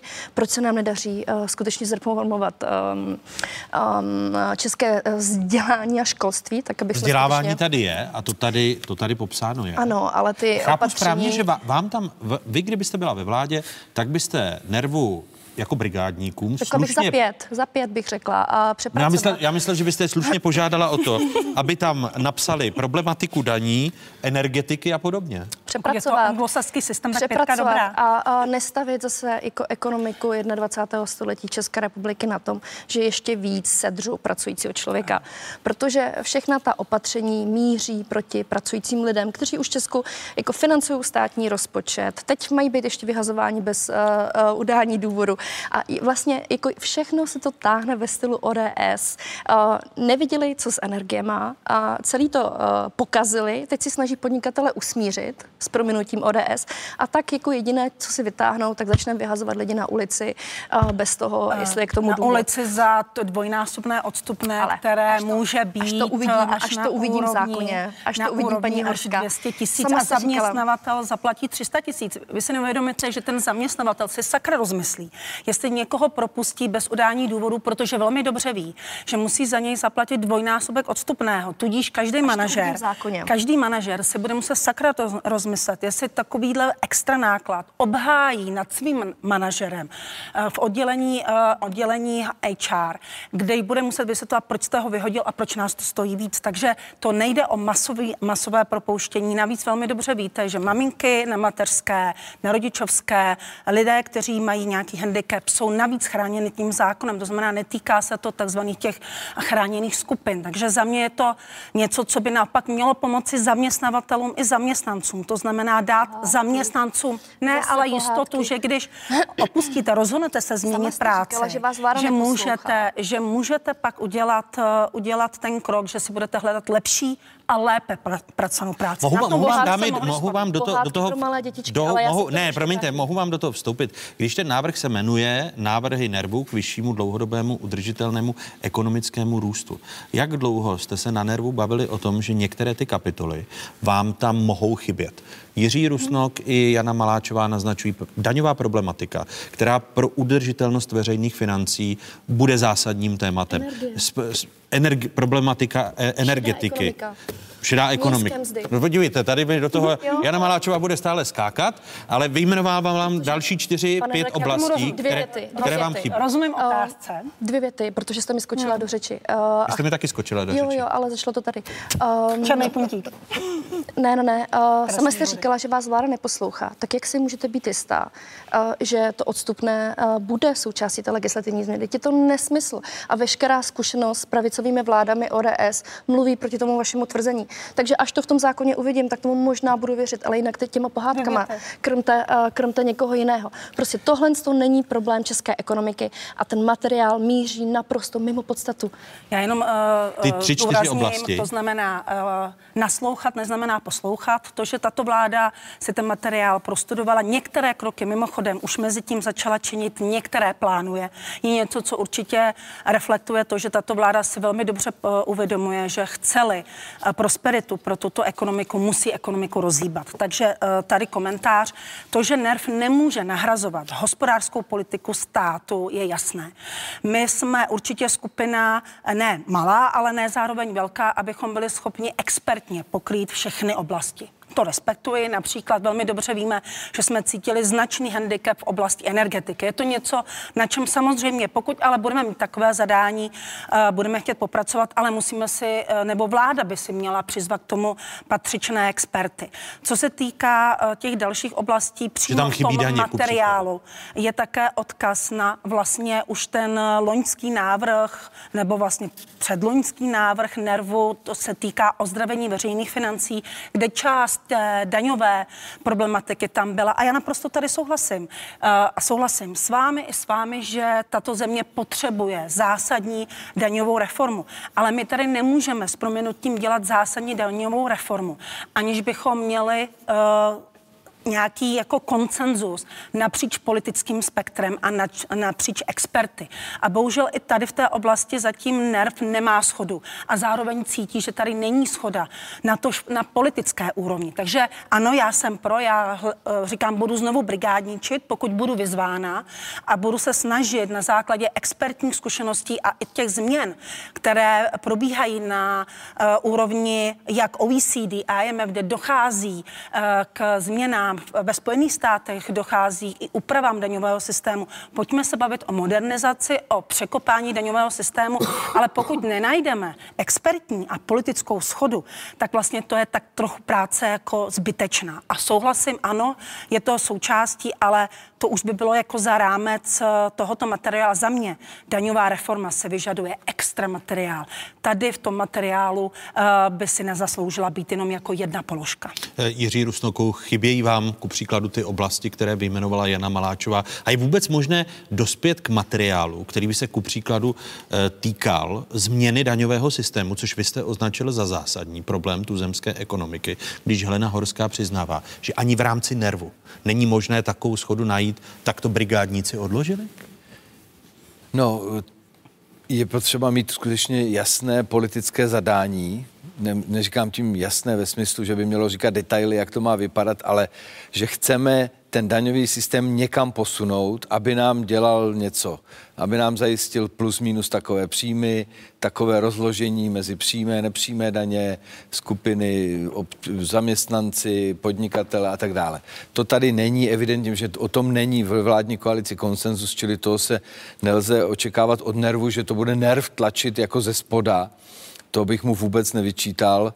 Eh, tady skutečně tohle chybí v té politické eh, elitě, prostě vůbec seriózní debata o této, o této věci. Jo. My jsme zatím schopni, a to už bohužel trvá 20 let, minimálně eh, jediné, co jednotlivé vlády dělají, že hýbají těmi sazbami, sazbami DPA, nebo sem tam nějakou jinou sazbou, že jo, nebo někde nějaká výjimka se přidá a to je tak celý náš jako daňový tady snižují se daně. Snižují se daně. No to jste si užili prostě. vy ve prostě- vládě, ani schoda nebyla mezi vámi jako Takže ČSSD to tady a... podle mě jako ne, ne, nelze očekávat a je to skutečně úkol pro jakoukoliv budoucí politickou reprezentaci a bylo by možná dobře, kdyby už ta stávající o tom začala v té politické debatě mluvit třeba s tou opozicí, protože jednou to budou stejně nějak muset sdílet. Ale toho se asi bohužel teď nedočkáme. No. A jinak bych nebyl tak kritický k tomu, že tam chybí ta analýza, protože ta analýza byla předtím. Ta je víceméně permanentně ta se neustále aktualizuje. My víme, co zhruba české ekonomice chybí. Jo, tady jako nemůže ten materiál být všeobjímající. E, a tak já bych nebyl tak kritický vůči, vůči nervu. Nerv skutečně zaplať pámbu, že ho máme, protože on do jisté míry nahrazuje tu impotenci české nejvyšší veřejné zprávy dlouhodobou prostě... V, Jak byste ji impotentnil? Řešit jako jakékoliv po, po nadrezortní projekty. Jo? My nejsme schopni řešit téměř jediný nadrezortní projekt. My zjistíme, že je nějaký problém v sociální oblasti a vidíme, že to zasahuje do zdravotnictví a školství a tím moment to v podstatě padne Jo? Ale to spíš není problém poli- eh, A- státní zprávy, ale spíš politických stran. Ta vyprázdněnost No jasně, to souvisí něco spolu, jiného. samozřejmě, že ty státní, ty politické strany potom řídí ta ministerstva, že jo. Takže eh, to je, já nevím, to je na nějaké jako dlouhé předělávání. Mimo, jiný, mimo jiné, mimo jiné, eh, to začíná tam, že nemůžeme mít expertní, skvělou státní zprávu za platy učitelky v Bruntále. Jo, prostě jestli si to někdo pořád, jako možná už má vyšší teď ta paní učitelka v tom Bruntále, protože teď jsme jí to zajistili Má, má. na těch 130, jo. Prostě jestli chceme mít lidi, kteří rozumí řízení státu, jsou to ekonomové, eh, sociologové, já nevím, prostě lidi, co vyznají ve státní správě. Jako ve Francii v- a budete, jste, jste, jste intelektuální elita, když vystudujete nějakou tu vysokou školu a jdete pracovat na ministerstvo, eh, tak jste podle toho, to je dobrý job a jste přiměřeně odměněn. Nevyděláte tolik, co v bance, ale vyděláte tak, že prostě eh, asi víc než ta paní učitelka v Dijonu, jo? Eh, Kdežto prostě tady je představa, že státní zpráva má být malá a chudá, no tak podle toho pak vodní nemůžeme nic chtít a A nahrazujeme... teď, a teď máme velkou a chudou nebo malou a chudou? Teď ji máme velkou, chudou a drahou. Jo, protože, protože je to neefektivní. Jo, protože spousta věcí se dubluje, eh, každé ministerstvo řeší věci, které by se daly řešit společným nějakým eh, zprávou, že jo, věcí, protože pro řadu rezortů je to podobné, stejné, ale to je na jinou debatu, to prostě se nezmění rychle. NERV se to snaží do jisté míry, tak jak může, tak já myslím, že si ty lidi zaslouží spíš ocenění, měli by dostat nějakou plaketu od premiéra, eh, že to prostě dělají, protože jsou to brigádníci, kteří ve svém volném čase a za, zadarmo ještě za náklady vlastní přinášejí aspoň do, de, do té veřejné debaty spoustu eh, zajímavých racionálních návrhů. Samozřejmě pak už ať se ta politická reprezentace s nimi naloží, eh, ale ona zatím s nimi moc nenakládá. Jo? Takže to, že jako, samozřejmě ona nemůže automaticky převzít, co napíše NERV, to, to je nesmysl, to neočekávejme. Ale to, že vedou, vyslechnou to, tak zaplať pámbu za to. Eh, Neukazuje i váš příběh eh, vládnutí s hnutím ANO a podívejte se na zrušení superhrubé mzdy, že takový poradní orgán, jako je NERV, nemůže přijít eh, s koncepcí daňového systému, protože tak jako politici nejsou schopní se shodnout na nějakém základním rámci reformy daňového systému a zároveň se podrážejí i ve změnách sazeb, tak se na tom neschodnou ani ekonomové? Já jsem si smála, se omlouvám, já jsem jenom čekala, kdy zase přijde tady tenhle příběh. Um, Příběh který? Ty myslíte zrušení superhrubé mzdy? ano, ano, přesně, to je vlastně každý. No na tom, se, na, no na tom se to krásně ale ilustruje přece. Um, ano, ale není to příběh uh, o tom, uh, co jsou hlavní problémy české ekonomiky. A Ale vy jste to- vyjmenoval daňový systém. Tak je problémem eh, ekonomiky, že vám tam chybí v tom materiálu, protože tím jste si problém. začala vy. Je to problém a, a příběh zrušení superhrubé mzdy, a zopakuju to po 158. Říkám to tady v každých otázkách, když mě pozvete. A já si myslím, Budu že se těšit na 159. Snižování zdanění práce je správně, z mého pohledu. Snižování zdanění práce je správně. Problém u zrušení superhrubé mzdy byl ten daňový výpadek. A o tom byl celý ten příběh. Protože pokud máme ten uh, daňový mix nastavený nespravedlivě, velmi negativně vůči zejména zaměstnancům a důchodcům, kteří táhnou 85% státního rozpočtu, tak se z té šlamastiky nikdy nevyhrabeme, kor ještě v situaci, kdy máme český průmysl postavený na levných energiích a oni už evidentně levné nebudou. Když se podíváme, když se dostaneme zpátky k tomu trhu práce, tak a, podle mě celý ten materiál prostě naprosto míří mimo terč, protože jako a, nepotřebuje být žádný expert pro zaměstnanost nebo nezaměstnanost, ale když se podívám na statistiku volných pracovních míst, tak zjistím, že tři čtvrtiny těch volných pracovních míst mají jaký požadavek? základní nebo žádné vzdělání. To znamená, že problém není v trhu práce pro boha živého. Problém je v tom, že dotujeme podnikání přes nízké mzdy a proto se ten trh práce nehýbe. To znamená, že se musím zaměřit úplně na něco jiného, než na další prekarizaci pracujících. Jako o tom bychom se měli bavit. Naše ekonomika prostě neprodukuje takové zboží a služby, které by chtěl někdo v zahraničí nebo nefinalizuje, které by chtěl někdo poptávat. Jsme závislá subdodavatelská ekonomika a s tím má vláda něco dělat. Na to má nás nástroje hospodářské politice. A to tam prostě chybí, zejména ještě v kontextu těch drahých, eh, zejména v tě, kontextu těch drahých energií, ale k tomu jsem se ještě vůbec nedostala. V tom materiálu se téměř nehovoří o stárnutí populace, co s náma udělá automatizace, robotizace, jak jsme se poučili z těch posledních let, to znamená z covidu a z ukrajinské krize, kdy jsou prostě velká témata soběstačnost a odolnost. Jako to všechno se tam neřeší. Vy jste chtěli reagovat? No ne, jako nevyvoláme zase iluze, že eh, tady jako vláda vyřeší prostě eh, posun strukturální české ekonomiky nějakým zázračným opatřením. No, no to vyřešíme my všichni, to musíme řešit. Všichni, no, ale vláda musí začít, za to je placená. A, a jak to jako vyřeší jako vláda? Že bude mít hospodářskou politiku. A hospodářská postupu. politika bude vyrobí lepší elektroauto, bude, vymyslí. Bude naformulovaná, z Ale pro boha, paní kolegyně, naformulovaného toho už bylo, musí to někdo manažovat. Ale tahle vláda nemá to... žádnou. Ale o to, o to se vůbec nebojíme. Dejme těm lidem Já prostor a neomezujme je nesmyslama. Prostě, že, že má mít eh, milion norem na něco, co evidentně... Nikdo zdra- nemluví o normách. Zdravým uh, rozumem. No, bavíme se o nějakém prostě aspoň záměru. Jako Vyvoláváte iluze, jako že existuje nějaká zázračná hospodářská politika. Ukažte mi zemi, která má tu zázračnou hospodářskou politiku v Evropské unii. Vy máte pocit, že tahle vláda ví, co dělá? Já teda ten pocit ne, nemám. Tak, tak, tak o, já nemluvím o vládě. Já nejsem... kam, bys, kam byste doporučila, že by se tato vláda měla jít poslední, poučit. který když říká Jiří Rusnok, ať mu ukážete. Ano, kdo je ten Já si myslím, že to Polsko. To Polsko, těch Polsko. 12% růstu HDP, ten obrovský skok v infrastrukturních projektech v posledních letech, ten obrovský skok v růstu mest a životní úrovně je prostě v tuto Takže chvíli... Takže Polsko vedené ultrakonzervativním Kačínským a Pisem, počkejte, teď 12 let nebo kolik to řídili, je pro vás vzorem. To, to, to ne, se to musí socialistický pámu v hrobě obracet. Přetáčí to, přetáčí jo. se. Ne, uh, ne. Polsko, ty, ty, ty, ty, uh, Polsko ty, dělalo samozřejmě rozumné věci, ale zase se podívejte na to, jak prostě vypadá eh, polské zadlužení vnitřní, to, to je jedna věc.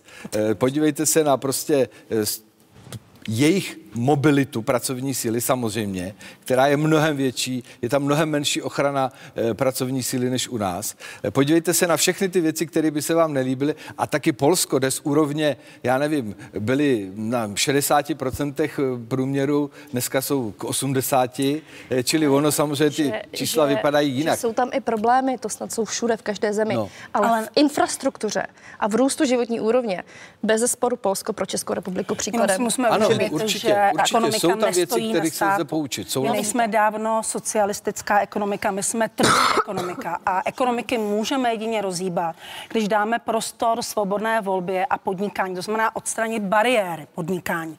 To, že stát může řídit eh, některé právě služby daleko efektivněji, to na tom se myslím, že tady uh, se shodneme, ale na, na, co, na čem se asi paní Maláčová spolu neschodneme, je, že uh, hospodářská politika není schopná zásadním způsobem uh, rozhýbat eh, ekonomikou a udělat z ekonomiky, která se plazí, ekonomiku, která bude tigrem.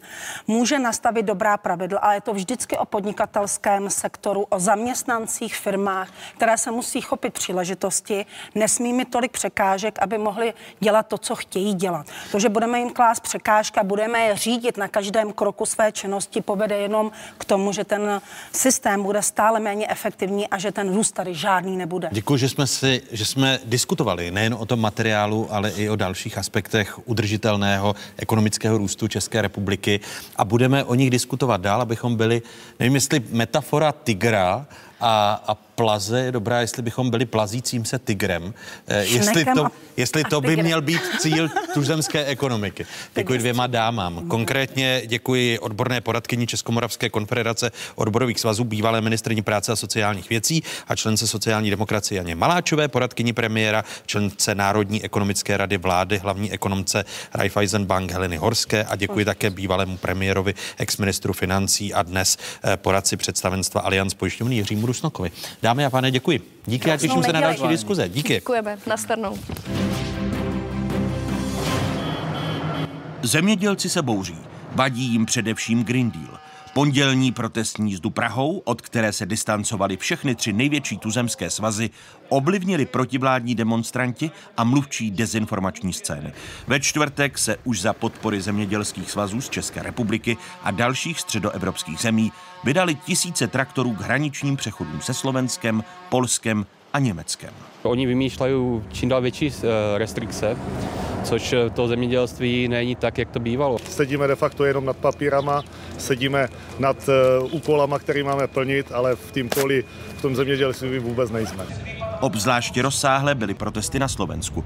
Města, silnice nebo hraniční přechod blokovali dvě tisícovky traktorů. Zemědělci protestovali ve čtvrtek také v Polsku, Maďarsku, Litvě nebo Lotyšsku. Prvá téma sa týka Ukrajiny a obchodných vecí, ktoré súvisia s pohybom tovaru. Druhá téma sa týka veľkej byrokracie, kde žiadame úľavy aj na európskej, aj na národnej úrovni. V priebehu dvoch, troch týždňov, pokiaľ niektoré zásadné ústupky neprídu a dohodne sa to na európskej úrovni, celoevropský protest v jeden deň, tak kľudne sa to môže stať. Hněv míří vůči unijní politice především dopadům Green Dealu nebo dovozům obilí z Ukrajiny a Latinské Ameriky. Dnes som počul, že vraj Ukrajina vyjednáva, že sú ochotní zbaviť sa nejakých podpor len preto, aby nemuseli plniť ciele zelenej dohody. My sme v situácii takej, že pokiaľ my zelenú dohodu Green Deal nezabijeme, ona zabije nás. A co konkrétně zemědělcům na zelené dohodě pro Evropu vadí? Například snížení objemu pesticidů a hnojiv. Předsedkyně Evropské komise Ursula von der Leyenová počátkem února částečně ustoupila. Plán na radikální omezení pesticidů doporučila stáhnout ta opatření o pesticidech Evropská komise odložila jenom proto, že věděla, že Maďarsko, které bude mít za chvíli předsednictví, to stejně zabije. Nespokojeným farmářům se také nezamlouvá povinnost ponechávat část půdy ležet ladem. I v tomto případě Evropská komise v půlce února ustoupila. Zemědělcům udělila částečnou výjimku. My dneska musíme 7 až 10% naší obhospodařené půdy nechávat ladem. Ladem znamená, že na tom nepěstujete žádnou produkční plodinu. Takže si to představte tak, že když máte 500 hektarovou farmu, jako jsme třeba my, tak já ročně 50 hektarů musím nechat ladem a nic na nich nepro, nevyprodukuju. Pro zemědělce je zemědělská půda hlavním výrobním prostředkem a ve chvíli, kdy nemáme možnost na ní hospodařit, tak je to v podstatě jako byste každý desátý svůj plat vynechal. Zemědělci v posledních týdnech protestují v řadě evropských zemí mimo jiné ve Francii, Belgii nebo v Německu. Vedle dopadu Green Dealu upozorňují také na nízké ceny zemědělských produktů a zároveň rostoucí náklady. Evropská komise ve čtvrtek představila návrhy na zlepšení situace zemědělců. Má jít mimo jiné o snížení administrativní zátěže. Komise dokument zveřejnila v den, kdy se právě ve střední a východní Evropě konaly protesty zemědělců zaměřené proti unijní zemědělské politice. V pondělí se návrhem budou zabývat ministři zemědělství 27 členských států Evropské unie, kteří se sejdou v Bruselu. A dalšími hosty otázek jsou avizovaní ministr pro evropské záležitosti, člen hnutí stan Martin Dvořák. Hezké nedělní odpoledne. Vítejte Dobré odpoledne, děkuji za pozvání. A vítám bývalého europoslance, ekonomického experta hnutí SPD a člena hnutí SPD Petra Macha. I vám přeji, Petře, hezký dobrý den, Hezké vítejte. Poledne. Když se podíváme na ty kroky, které představila Evropská komise, je to z pohledu české vlády a tlaku na změnu zemědělské politiku maximum možného teď před evropskými volbami z vašeho pohledu? No, skoro by, se, skoro by se to tak dalo říct. Česko dlouhodobě zastávalo spíš, řekněme, trošku liberálnější pozici. Vždycky jsme se snažili být těmi, kteří budou té velké regulaci a velkému omezování jaksi rozhodovacích práv jednotlivých sou, soukromo-podnikatelských subjektů, včetně zemědělců, tak my jsme jim chtěli spíš jak ta práva zachovávat. Česko bylo v, v téhle pozici dlouhodobě. Trošku nám teď chybí Velká Británie, která nás v tom nejvíc podporovala. A myslím si, že ten úterní ústupek je samozřejmě výsledkem tlaku, eh, který, který narůstá. Ta, ta reportáž to popisovala. A... Je to, je to dobře, že traktory omezí byrokratickou zátěž v zemědělství. Tak kdyby to, to šlo to... bez těch traktorů, bylo by to ještě lepší, ale ona ta otázka eh, je samozřejmě mnohem komplikovanější a komplexnější. Z pohledu zemědělců je to celkem jednoduché, z pohledu budoucnosti planety už je to trošku jinak. Já uznávám, že, jako, že zemědělství je hodně specifická část lidské ekonomické činnosti, protože kromě té čisté ekonomické hm, kalkulace má dát dál, eh, je tam potřeba brát v potaz i to, že zemědělci mají nějakou krajinotvornou funkci, že vlastně je asi zásadní rozdíl. Asi byste vydělal víc, kdybyste ty plochy zalil benzínem a postavil tam fabriky nebo obchody nebo sklady, ale přeci jenom dává smysl, aby tam spíš byla louka nebo, nebo pole, protože to prostě má vliv na ekosystém, hraba, eh, hraboše, ptáky, hmyz a tak dále. To všechno jsou funkce, které prostě nejde ekonomicky spočítat. A úkolem politiků, včetně těch evropských evropských, je prostě hledat tu balans mezi tím, jak nějakým způsobem chránit přírodu tím, že budeme i podporovat eh, zemědělce, ačkoliv je zjevné. Já jsem pracoval v masném průmyslu před revolucí, takže už tehdy jsme věděli, že dovést kilo hovězího z Argentíny, včetně nákladů na dopravu, přijde mnohem laciněji, než nakoupit kilo hovězího tady od nás z Přelouče nad Labem. A to zkrátka už tehdy byla ta otázka, jestli tedy máme českou populaci vystavit tomu, že budou platit za hovězí zbytečně víc, a přitom ale budeme chránit tu krajinu, anebo jestli půjdeme čistě ekonomickou cestou, dovezeme to z Argentiny a tady zalejeme pole betonem. Když se podíváme na důvody zemědělských protestů v Evropské unii, tak jsou to právě dopady zelené dohody pro Evropu, omezení pesticidů, hnojiv, ponechání půdy ladem, to je to, o čem jste, pane ministře, mluvil. Zároveň K5 má v týdnu probírat návrhy ministra zemědělství Marka Výborného, které se ku příkladu týkají odstranění zdanění zemědělských dotací a nebo e, snížení sociálního pojištění. V předchozí ekonomické debatě se všichni tři hosté postavili proti těmto návrhům. Vy zastan.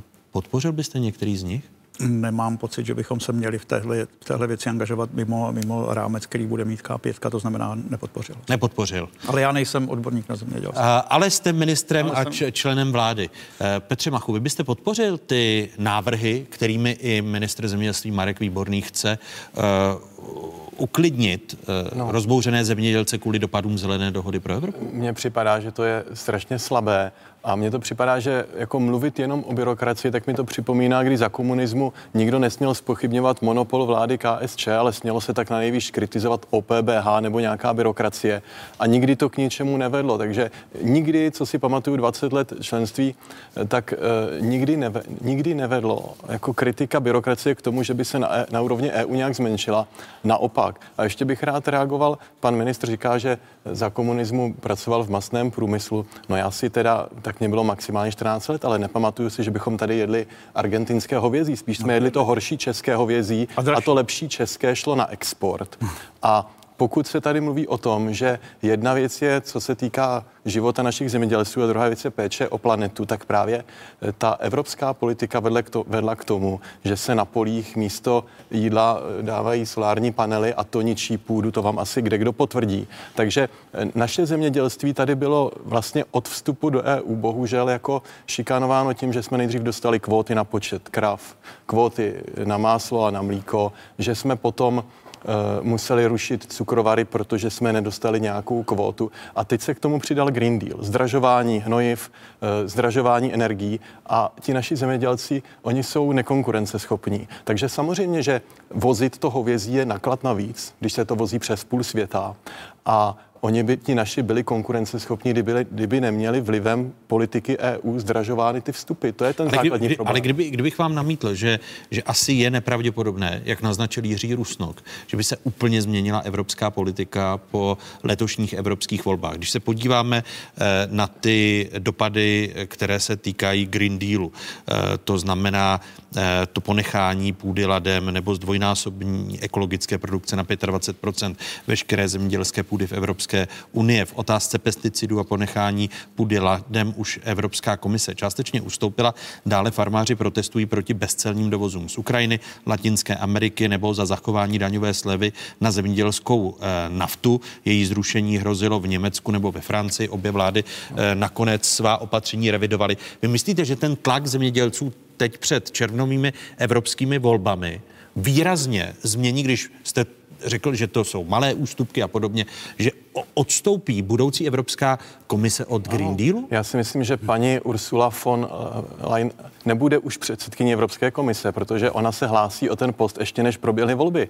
A e, asi víte, že já kandiduju za SPD Trikoloru s tím, že chceme kompletně ten Green Deal zrušit a strany, které eh, máme u nás v no, té no, euroskeptické, Evropskou unii, takže v té euroskeptické frakci, tak zastávají to stejné a tyto strany posílí. Víte, že Gerd Wilders, za, eh, strana za svobodu v Nizozemí, vyhrál volby, Marine Le Penová se asi stane prezidentkou a její národní franta posílí. AFD je pomalu nejsilnější stranou v Německu. Takže ta síla proti Green Dealu, ta bude značná, takže se ještě uvidí, kdo bude předsed, předsedou Evropské komise a uh, já ten Green Deal opravdu chci zrušit a eh, tu podporu mám nejenom v té frakci euroskeptické, ale je proto samozřejmě právo a spravedlnost, je proto Fides a tak dále. Takže eh, to, že ti zemědělci tlačí, je dobře z mého pohledu. A, po, a podle, podle vás eh, evropské volby tedy uh, Green Deal zruší?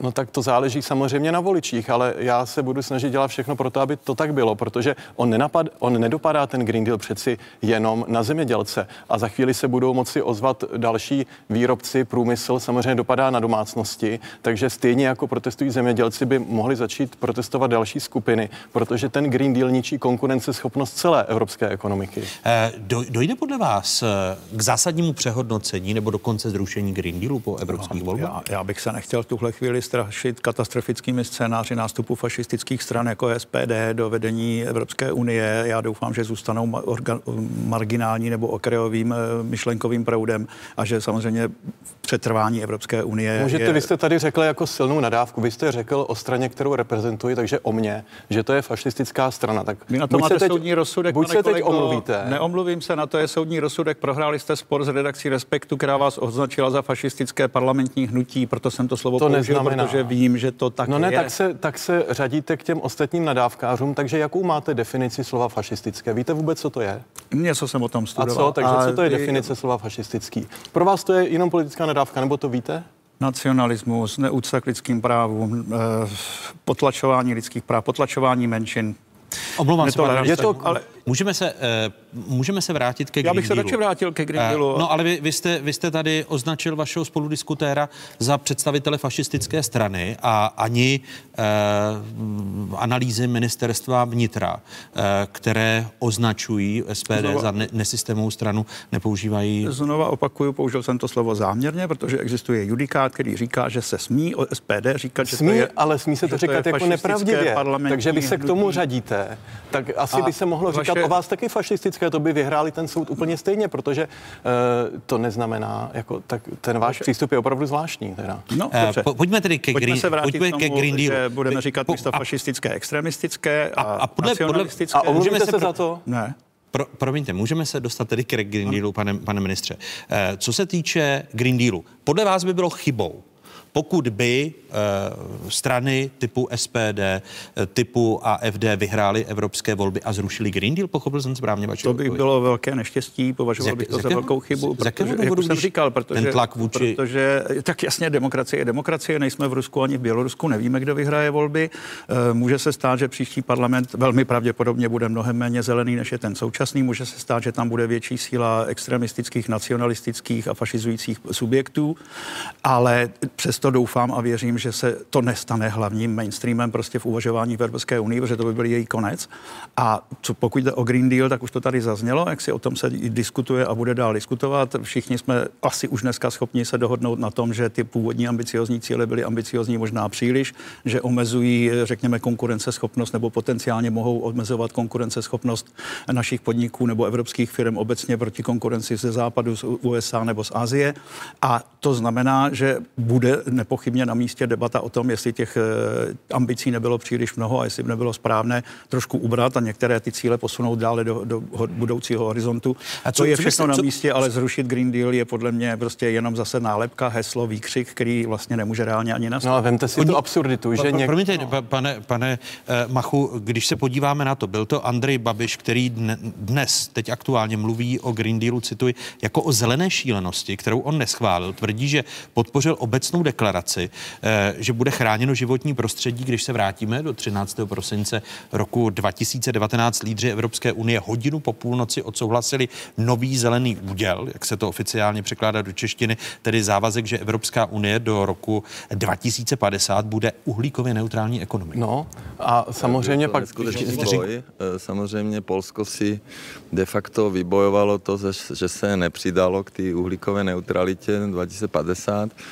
A já jsem to podmíňoval jádrem. Já jsem jasně řekl, že Česká republika se přidá k uhlíkové neutralitě za podmínky jádra. Připojit se odmítl tehdejší premiér Mateuš Moravěcky. Všichni ostatní zvedli ruku, včetně právě Andreje eh, Babiše.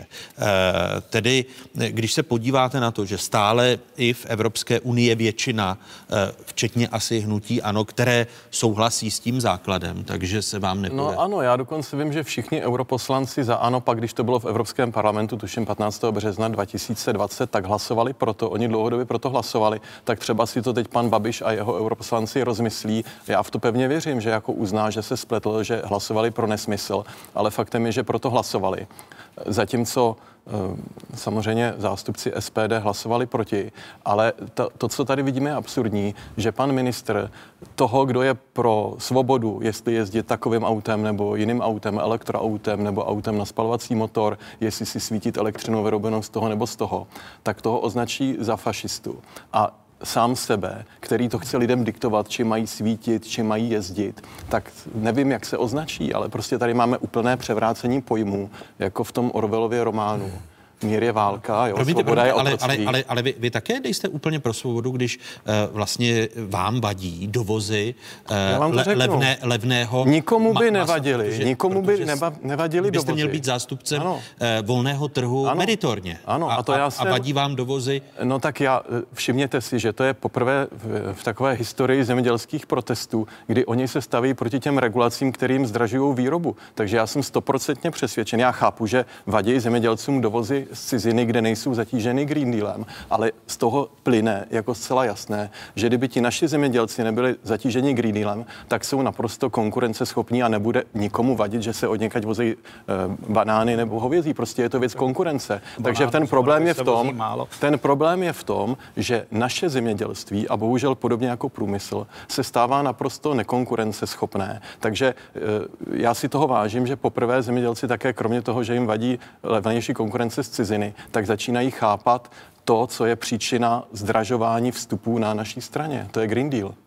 Ano, pane ministře, jste chtěl reagovat. Já jsem se chtěl říct, že z Moravy se vozí málo banánů, to je takový příklad trošku neúplně korektní, ale pokud jde o ty dovozy hovězího a dalších zemědělských produktů z celého světa, tak to je pořád stejná situace, jako byla v roce 88 v masném průmyslu v Březhradě, kde jsem pracoval. Prostě čeští zemědělci nebyli schopni konkurovat, nebyli schopni vy- vyrábět některé produkty laciněji, než by je vyráběl někdo, kdo by je dovezl přes půl pro planety.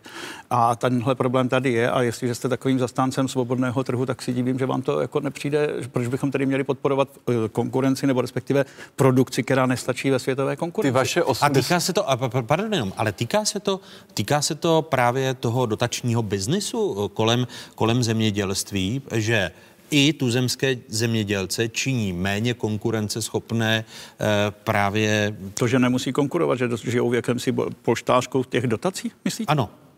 Já se obávám, že to tak může být. Eh, Ne, nemám na to žádná pevná čísla, kterými bych to mohl doložit. Eh, Jenom prostě si myslím, že to, co eh, v tuhle chvíli je ten zásadní problém, je to, co jsem říkal na začátku. My se tady bohužel politicky potýkáme se dvěma protichůdnými trendy. Jeden je postupné ničení této planety pro naši budoucí generaci, pro naše děti a vnoučata. K jemuž se snaží někteří politici cítěním své zodpovědnosti zabránit. A pak je tady ta druhá věc, ta naprosto volná, nekontrolovaná, nekorigovaná, neregulovaná ekonomika, která by prostě otevřela trh naprosto bezúzně k tomu, kdo je nejlepší, kdo sice vytváří zisk jenom teď s perspektivou roku dvou a nehledí na to, co jeho činnost přinese této planetě nebo této zemi a lidstvu za 20, za 30, za 50 let. To jsou prostě dva odlišné politické názory a podle mého názoru zodpovědností politiků z různých částí spektra je hledat ten kompromis a průnik. Ta zodpovědnost za budoucnost planety ve mně osobně je velice silná. Já cítím to, Proto by říká- bylo chybou podle vás zrušení Green proto by bylo chybou přestat bych vám úplně, říct úplně rezignovat na, na budoucnost této planety. Třeba jeden z těch podstatných eh, dílů Green Dealu je od roku 2035 zákaz uvádění aut na spalovací motory na trh, protože tam je cíl takzvaně uhlíkové neutrality. Ale samozřejmě pokud my nebudeme jezdit auty na spalovací motory, tak on tu ropu někdo koupí, někdo jiný na této planetě a ona se stejně spálí. Někdo bude rád, že my ne- ne, nekupujeme uh, ropu, protože máme nějaké bláznivé, šílené proč? cíle A proč jako podle Green Deal. vás, Takže, mohu proč jenom, podle vás Číňani vyrábějí největší množství No, Číňani elektromobilů? vyrábějí, tak já vám jenom říkám, že když No no, ne, nebudeme kupovat jenom říkám, naftu, že... tak ji bude kupovat někdo jiný. Možná Číňani Možná, budou kupovat, možná Američani, možná Afričani, ale určitě ji bude kupovat někdo jste, jiný. vy, jste, vzděláním ekonom. Ne, neměl, neměl byste přemýšlet o ekonomických nákladech Ano. Eh, globálních změn klimatu, které, Ano. ku příkladu, když tady padla, padla Čína, eh, tak Číňané dnes stavějí největší eh, solární pole eh, a eh, chtějí posílit významně růst energií z obnovitelných zdrojů, kde my jako Česká republika zaostáváme. To tež se týká elektromobility a levných dostupných elektromobilů a jejich dovozu Ano. do Evropy. Jinými slovy, když si jako ekonom spočítáte pro a proti, Ano. neukazuje se, že nějaká podoba Green Dealu je ekonomicky smysluplná? No, tak... To je další věc, o které jsme ještě nemluvili. Jednak, znova opakuju, to, že my si zakážeme auta na spalovací motory, tak neznamená, že na tom nebude těžit někdo jiný na této planetě. A když bude, tak to znamená, že na emisích CO2 globálně to neudělá vůbec nic. Pouze my jako hloupí dáme nějaký dárek někomu eh, v Číně nebo v Africe nebo v Americe a tak dále. Za druhé, já nemám nic proti elektromobilům nebo solárním panelům, pokud to je někde výhodné. A ve velkých čínských městech, kde mají 10 milionů obyvatel, tak možná jezdit elektromobilem je dobré. Ale pokud potřebuje někdo jezdit 100, 200, 300, 400 kilometrů, tak už se to tak nevyplatí. Pokud někde je poušť, kde svítí hodně slunce blízko města, tak se vyplatí tam mít nějakou solární farmu, ale prostě u nás je to tak, že ta elektřina ze solárních panelů je prostě dvakrát, třikrát dražší než elektřina z nějakého jiného zdroje, ať je to zdroj z plynové elektrárny mi nebo z na náklady, na náklady změn klimatu a, a dopady do ekonomiky, jestli zachování nějaké podoby Green Dealu, když jste proto, aby to bylo No, Pozor, my si úplně přeci to, to předpokládáte, že my, když, zruší, že když eh, zrušíme, zá, že když zakážeme výrobu spalovacích motorů, že jako to planetu ochladí, to je přeci Ne, absolutně já jsem, já jsem nemluvil, Takže já jsem spalovací ano, motor, ano, jsem jako neřekl, příklad, ptal, jo. ptal, jsem se, ano. ptal jsem se o nákladech, eh, o nákladech změn klimatu pro při extrémních výkyvech počasí, jako jsou povodně, jako jsou tornáda a podobně, a odpovědného chování k planetě, a nemluvil jsem o spalovacích motorech, mluvil jsem Ne, to s tím velmi souvisí přeci. Co je Green Deal? Je zákaz spalovacích motorů, je to Ale uhlíková neutralita, jo? Různými metodami, jo? To je uhlíková neutralita. Aby se neemitovalo CO2, jenom když se emituje, tak se může emitovat, pokud se předtím někde sníží. To je ten koncept uhlíkové neutrality. Takže konceptu uhlíkové neutrality vadí každé spalování nafty, benzínu a tak dále. Takže EU Ono to nejdřív... hlavně vadí tomu vzduší a celé planetě. No, tak to je ten E- problém. EU nejdřív vymyslela biopaliva, ale jak si zapomněla, že prostě si No, jezdí výrobu po těch polích eh, traktorama, který používají naftu, takže se tím samozřejmě nic nemění. Pokud používáme solární panely, tak se musí nejdřív taky někde vytěžit ty suroviny na výrobu eh, těch solárních panelů. A to, že jsou drahé, asi znamená, že se muselo zaplatit hodně za energie, takže prostě musíme o tom přemýšlet takhle komplexně.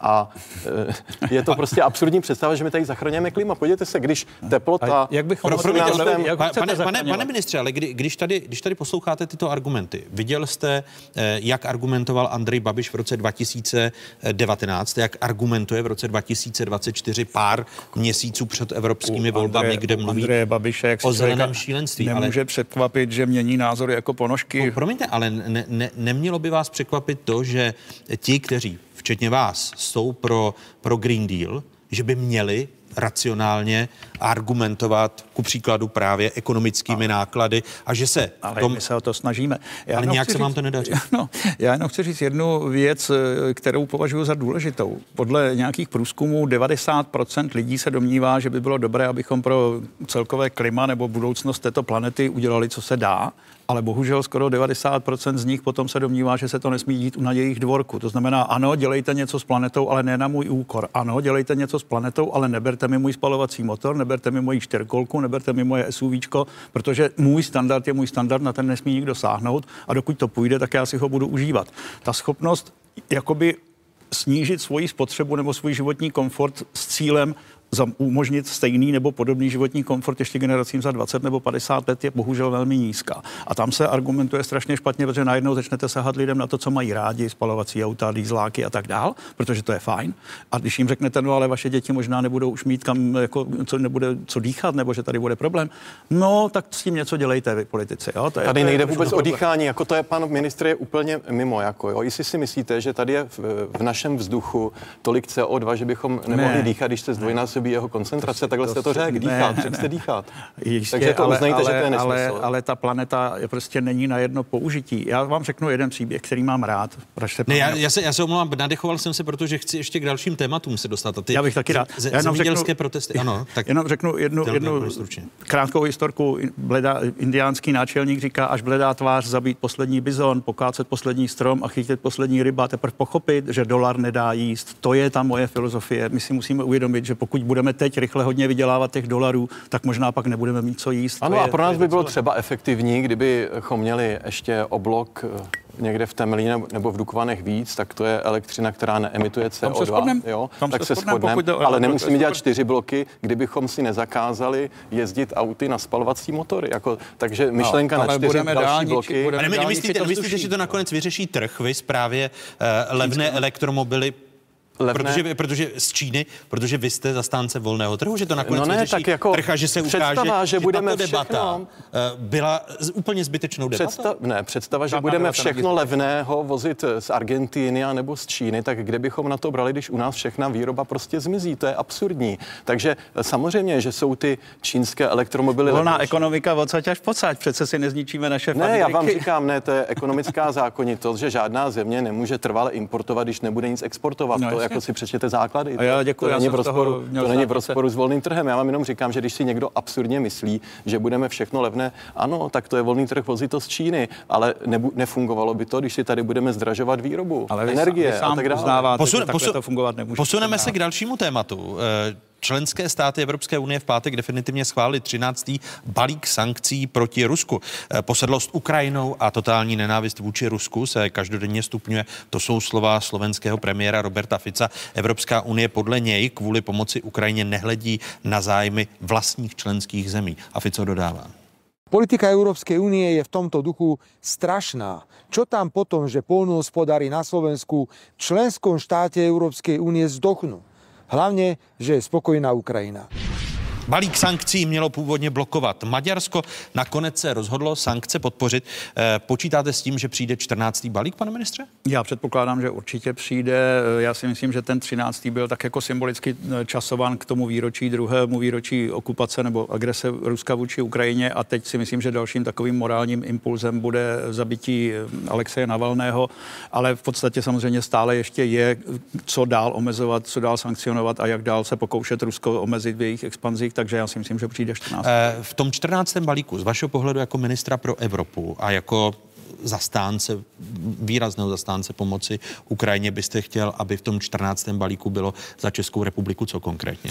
Já si myslím, že bychom měli skutečně se začít bavit o například zákazu dovozu ruského plynu, který dosud sankcionován není a způsobuje nám to nějaké spíš politické či morální škody.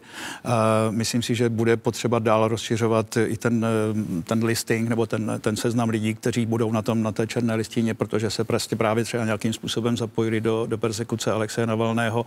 Myslím si, že tam těch eh, prostorů je ještě hodně. Na druhou stranu zase, když se tady bavíme o tom pragmatickém vybalancování, tak samozřejmě jsou některé suroviny, bez nich se asi zatím stále ještě neobejdeme. Plyn už to tedy je, když vy byste Plyn, zakázal. Já, já jsem skálopevně přesvědčen a dokazují to čísla, že plyn už my nepotřebujeme, ale například zrovna Slovensko si myslím, že ten problém ještě dořešený nemá, tudíž to bude velké, vy- velké vyjednávání, bude otázka, jestli se někam dostaneme. Eh, 14. balík sankcí vy byste podpořil, když se eh, podíváte, řekněme, na ne zcela jasný dopad a eh, relativně malou účinnost eh, některých sankcí nebo obcházení No, jednak, sankcí. Jednak, že těch- vidíme obcházení, takže pokud se zakáže dovoz plynu a ropy z Ruska úplně, tak samozřejmě, že to někoho dopadne, ale uplyne pár týdnů a ono se to bude pod jiným jménem vozit ten ruský plyn nějak přejmenovaný a bude jenom kvůli těm sankcím dražší. Uvědomte si, uvědomte si, že sankce je trest v vozovkách. To je trest, který dopadá na toho trestaného a úplně stejně dopadá na toho trestajícího. Takže pokud rodič trestá, trestá nějak dítě, že mu zakáže televizi, tak to asi dopadne na to dítě. Ale pokud trestáme tím, že si zakážeme něco dovážet, tak tím trestáme toho trestaného a stejně tak zase nás. u, toho Takže... mora, u té morální dimenze eh, téhle diskuse. Přeci, jestliže kupujeme suroviny z Ruska, tak tím pomáháme financovat brutální agresivní válku vůči nezávislé Pozor, svobodné jako uvědomte uvědomte si jednu věc, že když ty sankce zdražejí ten produkt, no tak to Rusko prodává ten produkt dráž ale a my to, těma sankcemi pomáháme to, to, financovat to, promiňte, ale takhle to vůbec není. Jestliže Rusko je pod sankcemi a na černo prodává nějaké suroviny přes Kyrgyzstán, Turecko nebo Čínu, tak je samozřejmě dává hluboce pod, pod cenou. Například ten plyn dneska dokonce prodává s minusovou cenou. Eh, takže oni na tom už nevydělávají a my ten jejich plyn prostě nepotřebujeme. Rusko je pod sankcemi a prodává pod cenou, protože ta cena nejde nahoru z Ruska do té překupnické země, ale teprve ta překupnická země, pokud existuje, tak si teprve přihodí tu přirážku za riziko a za to, že Oni určitě sankce. neprodávají plyn pod cenou, nedává smysl prodávat plyn pod cenou. No, no opro, oproti, oproti cenám burzy, eh, to ja, no ne, tak cena ukazuje, burzy je taková, kde se prodává na té burze. můžete dělat s plynem, když ho neprodáte, můžete ho jenom spálit. Eh, Pola, ne, Slováci, ho, ne, ten plyn Slováci nemusíte vytěžit, o tom to je. A můžete nechat... děláte, ten teče furt? No ne, tak ne, ten plyn... no, samozřejmě, že ano, ten takže... si nemůžete nasáčkovat na budoucnost. Ne, ne, takže to, tomu prostě nerozumíte tomu, no, jak je to s, těž, s těžbou plynu. Jo. No, jasně. A, a, a vy, vy, by, vy, byste tedy, vy byste tedy 14. balík eh, nepřijímal? No, a, a jak byste učinil ty sankce tedy efektivnější? Já jsem proto, aby uh, se ta válka co nejdřív ukončila. Ono to není na nás, ono to je spíš na Spojených státech, jak se rozhodnou jednat s Ruskem. A samozřejmě my jako Česká republika k tomu můžeme jako asi sotva přispět. Prostě není to v naší moci. Takže eh, to si tady můžeme o tom povídat a já jenom říkám, že ti, kdo se radují z toho, že je válka, že Česká republika na tom vydělává třeba na zbrojní výroby a tak dále, tak prostě já tvrdím, že to tak není, že ta válka je nákladná, je nákladná pro Českou republiku, není nákladná jenom pro Ukrajinu a pro Rusko, ale je nákladná i pro Českou republiku. Nepochybně pro doma, dominantní výrobce zbraní je to... Pane Machu, považujete Ukrajinu za suverénní stát? No tak Samozřejmě, že Ukrajina je suverénní stát podle mezinárodního práva, ale všichni vidíme, že nevládne na některých východních územích, nevládne na Krymu, takže... Kvůli, podle... kvůli tomu, že ano. jiný stát ano. začal Ukrajinu okupovat. Ano, a my si... A, a, a, a proto, proto se ptám, když politické vedení Ukrajiny jasně říká, my jsme pro okamžité ukončení války, ale jiný stát musí opustit naše ano, území. Tak to je z jeho pohledu logické, akorát to nejsou schopni naplnit. To je jediná jako. No a, bohužel, a, a, a ty výroky, když vy, a, a vy, když chcete mír a, a říkáte co nejrychlejší ukončení války, tak byste to udělal na úkor eh, těch, kterým někdo zabral. Ne, já nejsem, já nejsem někdo, kdo by to udělal. Prostě vidíme, že ta válka se udržuje zhruba na té stávající linii, protože ty dodávky zbraní a vojáků jsou vyrovnané na obou stranách. A Ale my máme není v naší, moci, není v naší moci, je spíš v moci Spojených států, kteří dominantně dodávají ty zbraně na Ukrajinu, dodávat jich méně nebo více, ale prostě když pozoruju to vlastně dodávání zbraní zhruba na té paritní úrovni, udržování války, tak prostě udržování války v té současné frontové linii si řekněme, že není v našem zájmu. Buď by to uměl Západ Ukrajině vyhrát, tak už jsou Rusové zatlačený zpátky na svoji východní hranici, a nebo to tak není. A nebo je varianta tady to trvalé udržování války a to si myslím, že není v našem zájmu. Takže my spíš budeme pozorovatelé toho, jak se zachovají američani. Uvidíme to možná ještě před americkými volbami, možná až po nich, ale řekněme si upřímně, že Česká republika nemá sílu ani Ukrajině tu válku vyhrát a zatlačit Rusy na východ takže... Ale Česká republika je součástí nějakého mezinárodního společenství Severoatlantické aliance Evropské unie. Ano, eh, a ta, ta současná politika, ale je ta politika udržování války. Jo. Eh, no, protože jste řekl, že se nedaří těm západním zemím vytlačit, respektive Ukrajincům s pomocí západních zemí vytlačit Rusko eh, z prokazatelně ukrajinského území, když uznáváte suverenitu, suverenitu Ukrajiny. Není to ten zásadní problém? Po dvou letech od výrazné okupace Ukrajiny, když necháme stranou Krym, eh, takže právě Západ není schopen Ukrajincům pomoci natolik, aby vytlačil Rusko? Je to určitě problém, já z toho vůbec nemám radost a stále věřím, že se ta situace nakonec podaří, že se jí podaří obrátit, eh, protože si neumím představit, že by kdokoliv, kromě Ukrajinců, rozhodl o tom, že ča- Ukrajina se zřekne části svého území, aby byl mír, který mimochodem rozhodně mírem nebude, protože Rusko ve chvíli, kdyby se zabetonovalo na nějaké čáře dotyku, která dneska existuje, Eh, tak využije další období pěti, sedmi let, připraví se na další expanzi a bude pokračovat dál na Lvov, Kyjev a pak už je na řadě Bratislava pana premiéra Fica, který se tváří dneska jako největší pátá ruská kolona. Ale pane ministře, znovu se vracím k té otázce. Po dvou letech od počátky eh, ruské války vůči Ukrajině není ten zásadní problém v tom, že západní pomoc včetně pomoci Evropské unie, Spojených států amerických, není tak silná, aby Ukrajina, je, je Ukrajina to No. Je v tom ten zásadní problém. Samozřejmě, ale Česko si nemá co vyčítat. Česko od 24. února 22 bylo mezi lídry těch, kteří tlačili Evropskou unii právě do toho, aby ta reakce byla co možná silná a jednotná, aby ty sankce bolely, aby fungovaly. To, že nefungují tak, jak jsme si představovali, je jiná věc. To, že jsme mohli a měli dodat více zbraní a dříve a rychleji a některá rozhodnutí jsme měli udělat už dávno a nečekat s nimi až doteď je jednoznačné. A zase je to ten konflikt prostě biznisových zájmů, protože spousta firm má v Rusku velký kšeft a potřebovala aby se co nejdříve Ukrajina vzdala, vyklidila pozice a aby mohl pokračovat biznes s Ruskem jako dřív.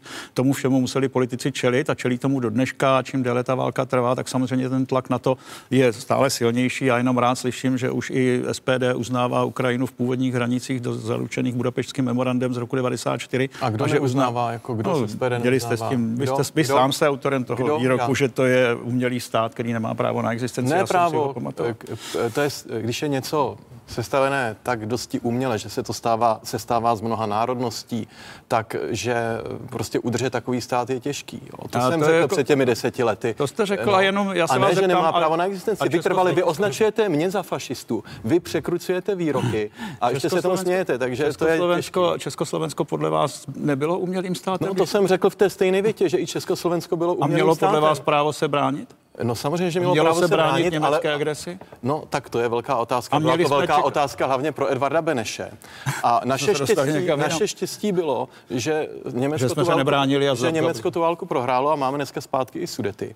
Mě, ale mě, já... mě, mě ta debata zajímá z hlediska ar- argumentace no. a, a, a faktů, ale omlouvám se, že nemůžeme ještě v ní pokračovat a budu rád, když v ní budeme pokračovat v dalších otázkách, protože... Eh, byla... A na euro se dostaneme někdy příště teda. Počítej, počítej, počítejte, počítejte s tím, že dostanete, protože to byla zajímavá diskuze. Děkuji ministrovi pro evropské záležitosti děkuji Martinu Dvořákovi a děkuji bývalému europoslancovi a ekonomickému expertu SPD Petru Machovi. Díky vám. Děkuji. Takové byly dnešní otázky. Připomínám, že nás najdete na internetových stránkách České televize. Hezký zbytek neděle, pokud možno ve společnosti z Pravodajské 24.